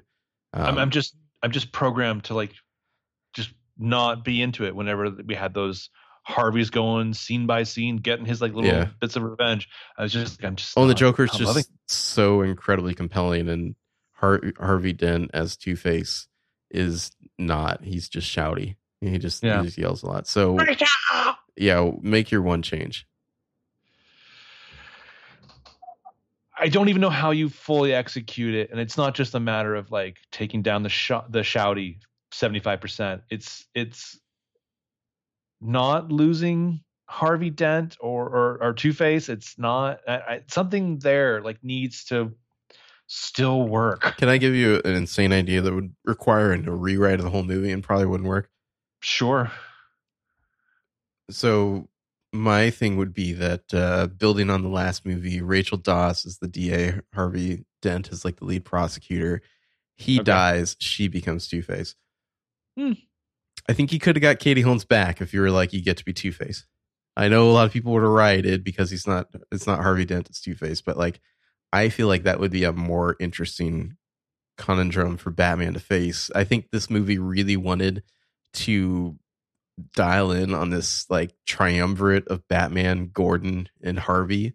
That was kind of like what they're yeah. pushing the whole time. But I don't know. That that would have definitely been wild if Rachel Dawes became Two Face. Right, right. Because the, the Harvey Dent story here is basically the Long Halloween from the comics. It's like that's the Harvey. This is the Harvey Dent origin right here. Mhm. Um, the Rachel thing would have been interesting the way you're describing it because you would have telegraphed essentially where she was going because I presume you would have had to have done the coin if you're going to keep a lot of the other accoutrements of Har- of Oh, and you could have kept all that. That would have been a real fucking punch to the gut when Harvey just fucking But- dies and she becomes Two Face. You know. but then you have something where essentially having it be Rachel, having her be Two Face, it elevates this character to like Catwoman levels because presumably it's like there's this love hate thing, you know, hmm and like like it's it's a much more literal divide. Like it's it's slightly less complicated than Catwoman because it's it- a little more black and white and like like given over to metaphor, but like Well, I think you Uh, also would have had it. to extend that like into like she'll show up again in the sequel or something like that. Like I don't know if you could wrap that up. I don't know how you would not. I mean, Yeah. you'd have to preserve that because again, you wouldn't need Catwoman per se in whatever the next movie. I mean, you you wouldn't be doing Dark Knight Rises, It'd You'd be a different movie. else. Yeah. and then you just have this like, I love this person. She's also a criminal. Can I redeem her? Is she irredeemable? I mean, it'd be very interesting. Um, and I kind of hope that they fuck it. They fuck with something, and whatever the Matt Reeves, Robert Pattinson movie is, like just fuck with something. Let's make something different. I think that's the thing people freak out about. Like fucking with something one time, changing completely to something new, and, and finding something interesting about that. It doesn't mean that your whatever is like changed irrevocably forever. It just means Well, we've had plenty of versions of Batman. You can play around a little, you know. Yeah, exactly. I mean, that's that's why the Ben Affleck Batman is just as viable as the Christian Bale, as the Val Kilmer, as the George Clooney, as the Adam West, as the fucking serialized ones from the 30s and 40s. Like it's it's all just. That's why they're. That's why something like this is interesting. Is like, how can you fuck with it? How can you change it? Play with it? How can it change with the times? Yeah. Um. I mean, I would have been fascinated to see what a uh, what a Katie Holmes Two Face would look like. I think you'd you'd have to go. I don't know if you could go for like burned Makes me really hope the explosion. I think uh, maybe maybe you need to do like the acid and the white hair instead. You know, it'd look a little weird if he was just like bald on one side. And, Okay. Stop. Because it just moved. okay, Like I'm picturing that, and it's uh, it's quite what frankly the, the acid or the burn? like her with like white hair like a Mhm. completely like like half disfigured goth Yeah, side. Oof. Uh, the blood's rushing in my body to the wrong places for this conversation. all right. I feel like Alright. that would like if if somehow this movie was being made now, that would have been at least more on the table than it Yeah. was then. You know, Well, especially after Zack Snyder came in and just like shit the bed real Yeah. good, and and David Ayers is like, hey. This bed could have a little more shit in it. Why don't I get in there and shit the bed a little bit more? And they're like, yeah, it's like Terrence and Phillips shit in the bed. well, I think now it's like everything is on the table. well, I think what you would do for that was that the Two Face character would become a way more extreme vigilante than Batman, and that would be where your conflict is. You know about the the whole the morality of the whole enterprise there, because Two Face would just be murdering criminals. You know, Well, and, and there's precedence in the comics because that's a thing where there's a point where I think Two Face becomes more of just a vigilante. There's a point where I think he fixes his face and he's like still got like the mental scar. I mean, there's like all kinds of different variations where there are people are like, yeah, we've taken this character as far as it can Yeah. go. My God, can you imagine poor Tommy Lee Jones watching this movie and being like, remind me to mail Brick to Joel Schumacher's window. At the same time, I feel like Tommy Lee's probably like, no, it's still better Two Face. Just saying. He's still like, that was a good paycheck. Yeah. Got paid more in that movie than I did in No Country for Old Men. Wasn't, I'll tell you wasn't the that. story that like he just hated Jim Carrey on the set or something like that? Yeah, yeah, yeah. Yeah. Blame him. All right. Well, because that movie was like rife with like Jim Carrey like doing his improv, Doing his Jim Carreyisms, yeah. Like doing his fucking uh, uh, Apatow shit. Yeah, just this is riffing. Uh let's do our power rankings. I got 15. I have twelve. All right. Well, I'll blow through a few. Um, I could do thirteen. all right. Well, my number 15. Wuertz and Ramirez. Rough stuff Ooh, for yeah. those two. Wuertz is Yeah. also like barely in it too. I feel like you hear his name more than you see him. I'm not trying to see him that much, so Yeah. I'm good. Uh number 14, the Chechen. Oh yeah, no, yeah, sign me up. Check Okay. my number fourteen. All right. My, My number 13 dogs is- are hungry. I want to hear what the Well, has to say. there's a little bit of, like, outside, my friend. It seems like the Chechen might be Latin American, but okay, sure. I feel like I've I need to look up that guy. I feel like I've seen him in something before and I've Hmm. probably enjoyed him. Uh 13 I've got Reese. Me too. Oh, I wonder if we're gonna just have the exact same all the way down here. This would be fun. I wonder. 12 I have Two Face. Oh, you know, I, I did put him a lot higher than he deserves to be, probably. Um, yeah, twelve. I've got the bank manager William Fichtner. Oh yeah. You and your friends are dead. Fickner should have been on my list. 11 I have Eric Roberts as Can- Sal Maroni. Can I just interrupt this conversation for a moment? You, you know Denise, or you remember Denise, right? I do remember Denise. William Fichtner was on her list. really? Yeah, her her list of the you know her what do they call that? The uh, Whatever the Isabel Rossellini list. Yeah. Yeah, from Friends. mhm. Yeah. The, the the five people that it's oh it's totally okay for you to go cheat on your significant other. yeah, William Fichtner.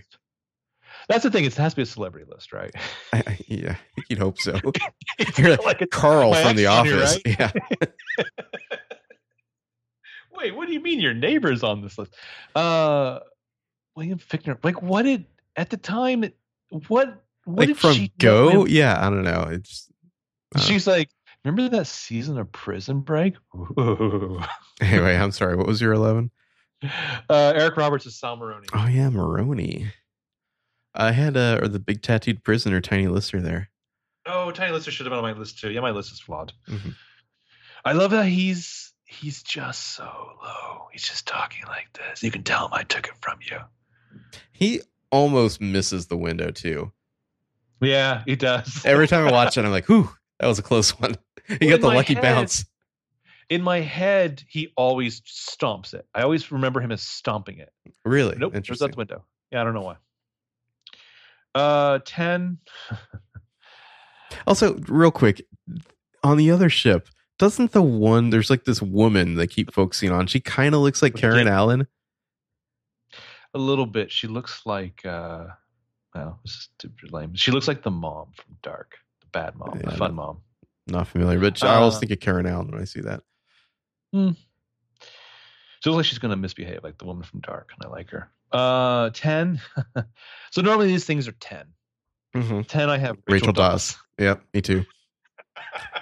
She's just not great in this movie. I don't like putting her that low because I li- really liked her character in the first movie, but like she kind of Uh, sucks. I think based on my Rachel Dawes, you can guess my number nine. Uh, I'll give you Harvey, hint. No, he's a friend. Jim Gordon, he's a friend actually. Try not to piss him off. That's Yeah, I should probably have him lower than he is. I have a Scarecrow at number nine, who should probably be way higher. Okay, I have eight as my Scarecrow. Okay. The return of Cillian Murphy as Scarecrow. Not my diagnosis. I love that line so much. It's so cheesy, but so great. Well, he's just like, I'm in this movie. Well, and just the the pun on him being a psychologist, you know. I wish he could be having more fun in the next one, but I guess he does have a little. Yeah. Uh, I'm still around eight years later. yeah, I think the rumor is that was originally supposed to be the Joker or something, but yeah. It makes Uh, I don't know. Yeah. I mean, obviously they had to really rethink things after Heath Ledger tragically died. I mean that that would have been kind of a frustrating. I, I mean, like it'd have to be much different. yeah, because like the Joker as he is now, granted, I don't know what eight years of prison would look like for him, but like I would presume that he'd be a real thorn in the side of Bane. yeah, you would think so. He wouldn't just go along with it and like decide to like mess around with Gotham people. Yeah, yeah. Uh, I had Maroni at number eight. Okay. Uh, number seven, I had Lau, the Money Man. Oh, Lau does not make my list. He's like the only reasonable thing. I go to China. Mhm. only I can know where the money is. But spoiler, it's in China with me. Yeah, I had uh, the mayor at number seven. I had the mayor at number six. Mayor Nestor Carbonell. uh, it's Richard Richard man. Like Alpera, man. Yeah, all's well that Mayor guy. Anthony Garcia. Like he's just he just nails like this guy seems so sleazy. But you can see why he would be mayor. Like you can see where he could turn on the charm. It's just funny to me that He the really first like him be- just like you were elected on this platform to clean up the city. When are you going to start? well, and like the fact that this is all shot in Chicago, like he Yeah, definitely yeah, feels like yeah. a Chicago mayor for sure. Well, and what, what's his name? Was Rahm even mayor at this point? Uh, no, no, this would have he would have not even been chief of staff yet. This is this was Oh, during the shot during the primary, probably. Yeah, Okay, yeah, yeah. But somehow prophetic. Uh, number six, I had Gordon. Mm-hmm. Probably should be lower because Gordon really does not come off great watching these movies now. No. Um, some of mine kind of get arbitrary as we go down. Five, I have Lucius Fox. Yeah, me too. I, I just, you know, they, they'd say like, you know, a good actor can obviously deliver dialogue and make it believable, whatever. But a really great actor can just listen, Mhm. and um, just as he's just sitting there listening to Reese, I just love that scene. Apparently, he was shooting uh, Wanted at the same time. Oh my god, how depressing must that have been to go from this to Wanted? Yeah, really. The only the only good moment he has in Wanted is when he says, "Shoot this motherfucker." Yeah, so number four, I have Harvey Dent. That's probably too high. I mean, I do think the Harvey Dent side of things is good. I didn't split them up into two different people, but the Harvey stuff is fine. It's just when he becomes Two Face, it's just like that's where you decided to go with it. Okay, sure. Yeah, well, I'm glad you said that because I also have Harvey Dent number four. Yeah, I wonder if our three, two, and one are the same. I think they, They have be. to be three. Alfred. Oh no, I have it number two. Okay, you Yeah. have uh, Bruce Wayne at three. I, oh, Batman slash Bruce Wayne number three. Yeah, Alfred, I, I bumped up to number two just for his insane story about hunting bandits in Burma. Yeah, yeah. I really so the reason I have Bruce Wayne at number two is partially because he's the star. Yeah. That's, that's always easy. I think sometimes if I'm really like staring at my so I type in my notes, I type in ten through one, and if I have no idea how to start, I will put the star at number one. Yeah, that makes sense. And then I just go, okay, well, that doesn't make sense, and I start moving it from there. So there's that. There's the scene where he's like self-delusionally telling Alfred like she was She's be gonna wait for me. Yeah, and it's just like oof, like he's nailing. Because I mean, the thing about Christian Bale is, I'm wondering, I'm generally wondering from podcast listeners, is he sexy? is he handsome? Because I know that he Yeah, can play American Psycho, right? yeah, but I know he can play these incredibly driven, like obsessed characters, but he seems so he still seems sexless in a way in that movie. Hmm. You know? Just because you're fucking doesn't mean you're sexy. Hmm. Interesting. Well, Yeah. tweet at us. Let us know. Yeah. Yeah. Uh, obviously, number one by a, a wide gap, I would say. Mm-hmm. Um, an incredible performance, the Joker. Yeah. Um, you know how they do those like polls, like Empire Magazine or whatever, like you know, like best villains in movie history or whatnot. Usually, it's Darth Vader number one. Controversial opinion: I feel like the Joker blows Darth Vader out of the water in this movie. Maybe There's it's a lot more on here. maybe it's just I don't know the difference between our generation and, and past ones or whatnot. Darth Vader is a very different type of villain, but like the Joker is everything that is terrifying about modern society personified. Well, okay. Yeah, for sure. I think you and I we were born just after that period that could say that they absolutely grew up with Star Star Wars. Yeah. You know, but like it was still an integral part of our thing to the point where there was even still some you know, when prequels came out, there was still even that stupid juvenile thing from me where I was like, no, you're fake fans. You just discovered this. I was born in it. You know, like there's that. I still feel like I own this. You're shit. pretty close to the original, yeah. Yeah, we were we're pretty close. I mean, I was born in '81, and the movie, the last movie came out in '83. So I was like, I like, I feel like I have some ownership there. But yeah, like, there's a lot that people bring to Darth Vader. You know what I mean? There's a lot. He's a cipher in a lot of ways. He's a He's very of a diff- he's a very hero. different type of villain. You know, he's he's just that kind of monolith of evil. Uh, whereas the Joker, there's something he's he's all the things that we he, he's like school shooters. You know, he's he's the things that we're terrified of that anyone could He's do YouTube if- comments. yeah anyone is capable of it if they lack the morality. Yeah. Oh, I just watched the whole video on these like 1488 Proud Boys, and like these are people who would follow the Joker. Like he's he's the shit that you don't want to face up. That's that's mm-hmm. unfortunately here, and it's getting worse. Um, that's why I, I feel like it's not so much a summation of like the Bush years in the sense that they didn't inform us. It's just it was a prophecy, dark, weird prophecy of where we are going now. And that's why I said like by 2012 was 2012 for Dark Knight Rises. I feel like the world had even like gotten even more dim and like had met those movies or met these movies where they were.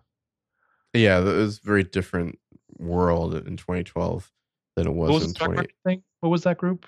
What's that? What was the whole stock market thing with the group? Uh, Occupy Wall Street. Occupy Wall Street. Yeah. Sorry, yeah. I mean, like you had the whole Occupy Wall Street thing that happened between these two movies, Mhm. and it made a lot of sense when people started looting and eating the rich in Dark Knight Rises. Yeah. My point is, you either die a hero or you live long enough to see yourself hosting a podcast. Mhm. Another. I mean, this movie is full of weirdly prophetic uh, aphorisms about that sort of thing. You know, some men just want to watch the world burn. You either die a hero, or you live long enough to become a villain. Yeah.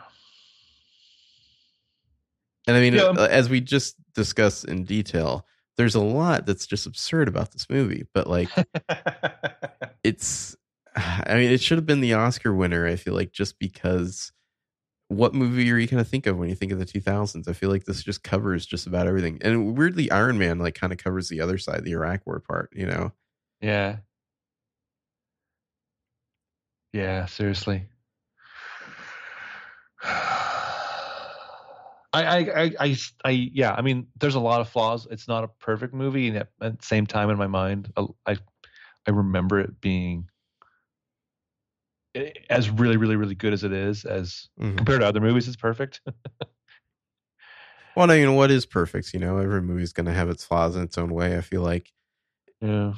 this movie defies that sort of thinking of like you know giving it like a number grade or something like that you know it's like there's so much going on here that's so entertaining and like yeah it's got a lot of dumb shit in it but like that's not really what matters Well, and I think it's interesting too because during this era, I remember it, it being like, you know, we tried the whole superhero thing for 10 years. mm-hmm. It wasn't really working out. middling success yeah Yeah. So it was kind of like, I feel bad for whatever Marvel's trying because they've had some financial issues and now they're, they're throwing the last of their money away on movies. And I remember thinking like that Iron Man, especially, especially starting with Iron Man. I remember thinking like, no, this is, and then like weird, controversial actor who'd been had like legal problems, like Mhm. rehab issues. Robert Downey Jr. I remember thinking like, yeah, well, the Batman movies are like the end of it. I, mean, I definitely remember seeing the trailer for iron man and like they showed the iron man suit and it looked like iron man from the comics and i was kind of like Uh-huh. okay which like it seems like a small thing but like after years and years of x-men movies where they're like they're afraid to do the costumes it was like, oh, hey, that looks like Iron Man. That's interesting. Okay, I'm, I'm curious. But I kind of wonder though, did they learn from from Batman Begins and be like, well, you know, what's interesting is not Iron Man, it's Tony Stark. I mean, they probably learned a little from that, and also just the idea that like you you can ground these movies in a type of reality, so they're not like purely f- fanciful, but you can still hit the kind of tropes that people expect. You know, Also, Burger King, Mhm. lots of Burger King. I'm not gonna Well, lie, also- I really wanted a fucking cheeseburger after watching Iron Man for the first time. yeah, yeah. But also, you're going to cast Robert Downey Jr., who's a bit of an egomaniac. So it's like that's going to inform your Tony Stark in a huge way. Mhm. All right. Well, next movie, Dark Knight Rises. Hmm. I kind of wonder if we'll end up doing that one in the same room. We may. Yeah. So I'm going to be moving in three weeks. We may or may not record a podcast for then. We're recording this one now because my mother's coming to visit in a few days, and she'll be here for like two weeks. Yeah. So I'm probably going to pack up all my shit before then. Then yeah. So I got- we're open in the same room. got to take down my uh, sound dampeners and all that kind of stuff. I don't know what that will mean for. so probably going to be about a month till the next one. But yeah. yeah, I don't know what that means for the listeners. Um, when is D twenty three? When are we going to talk uh, Star Wars next? Uh, it's in a week.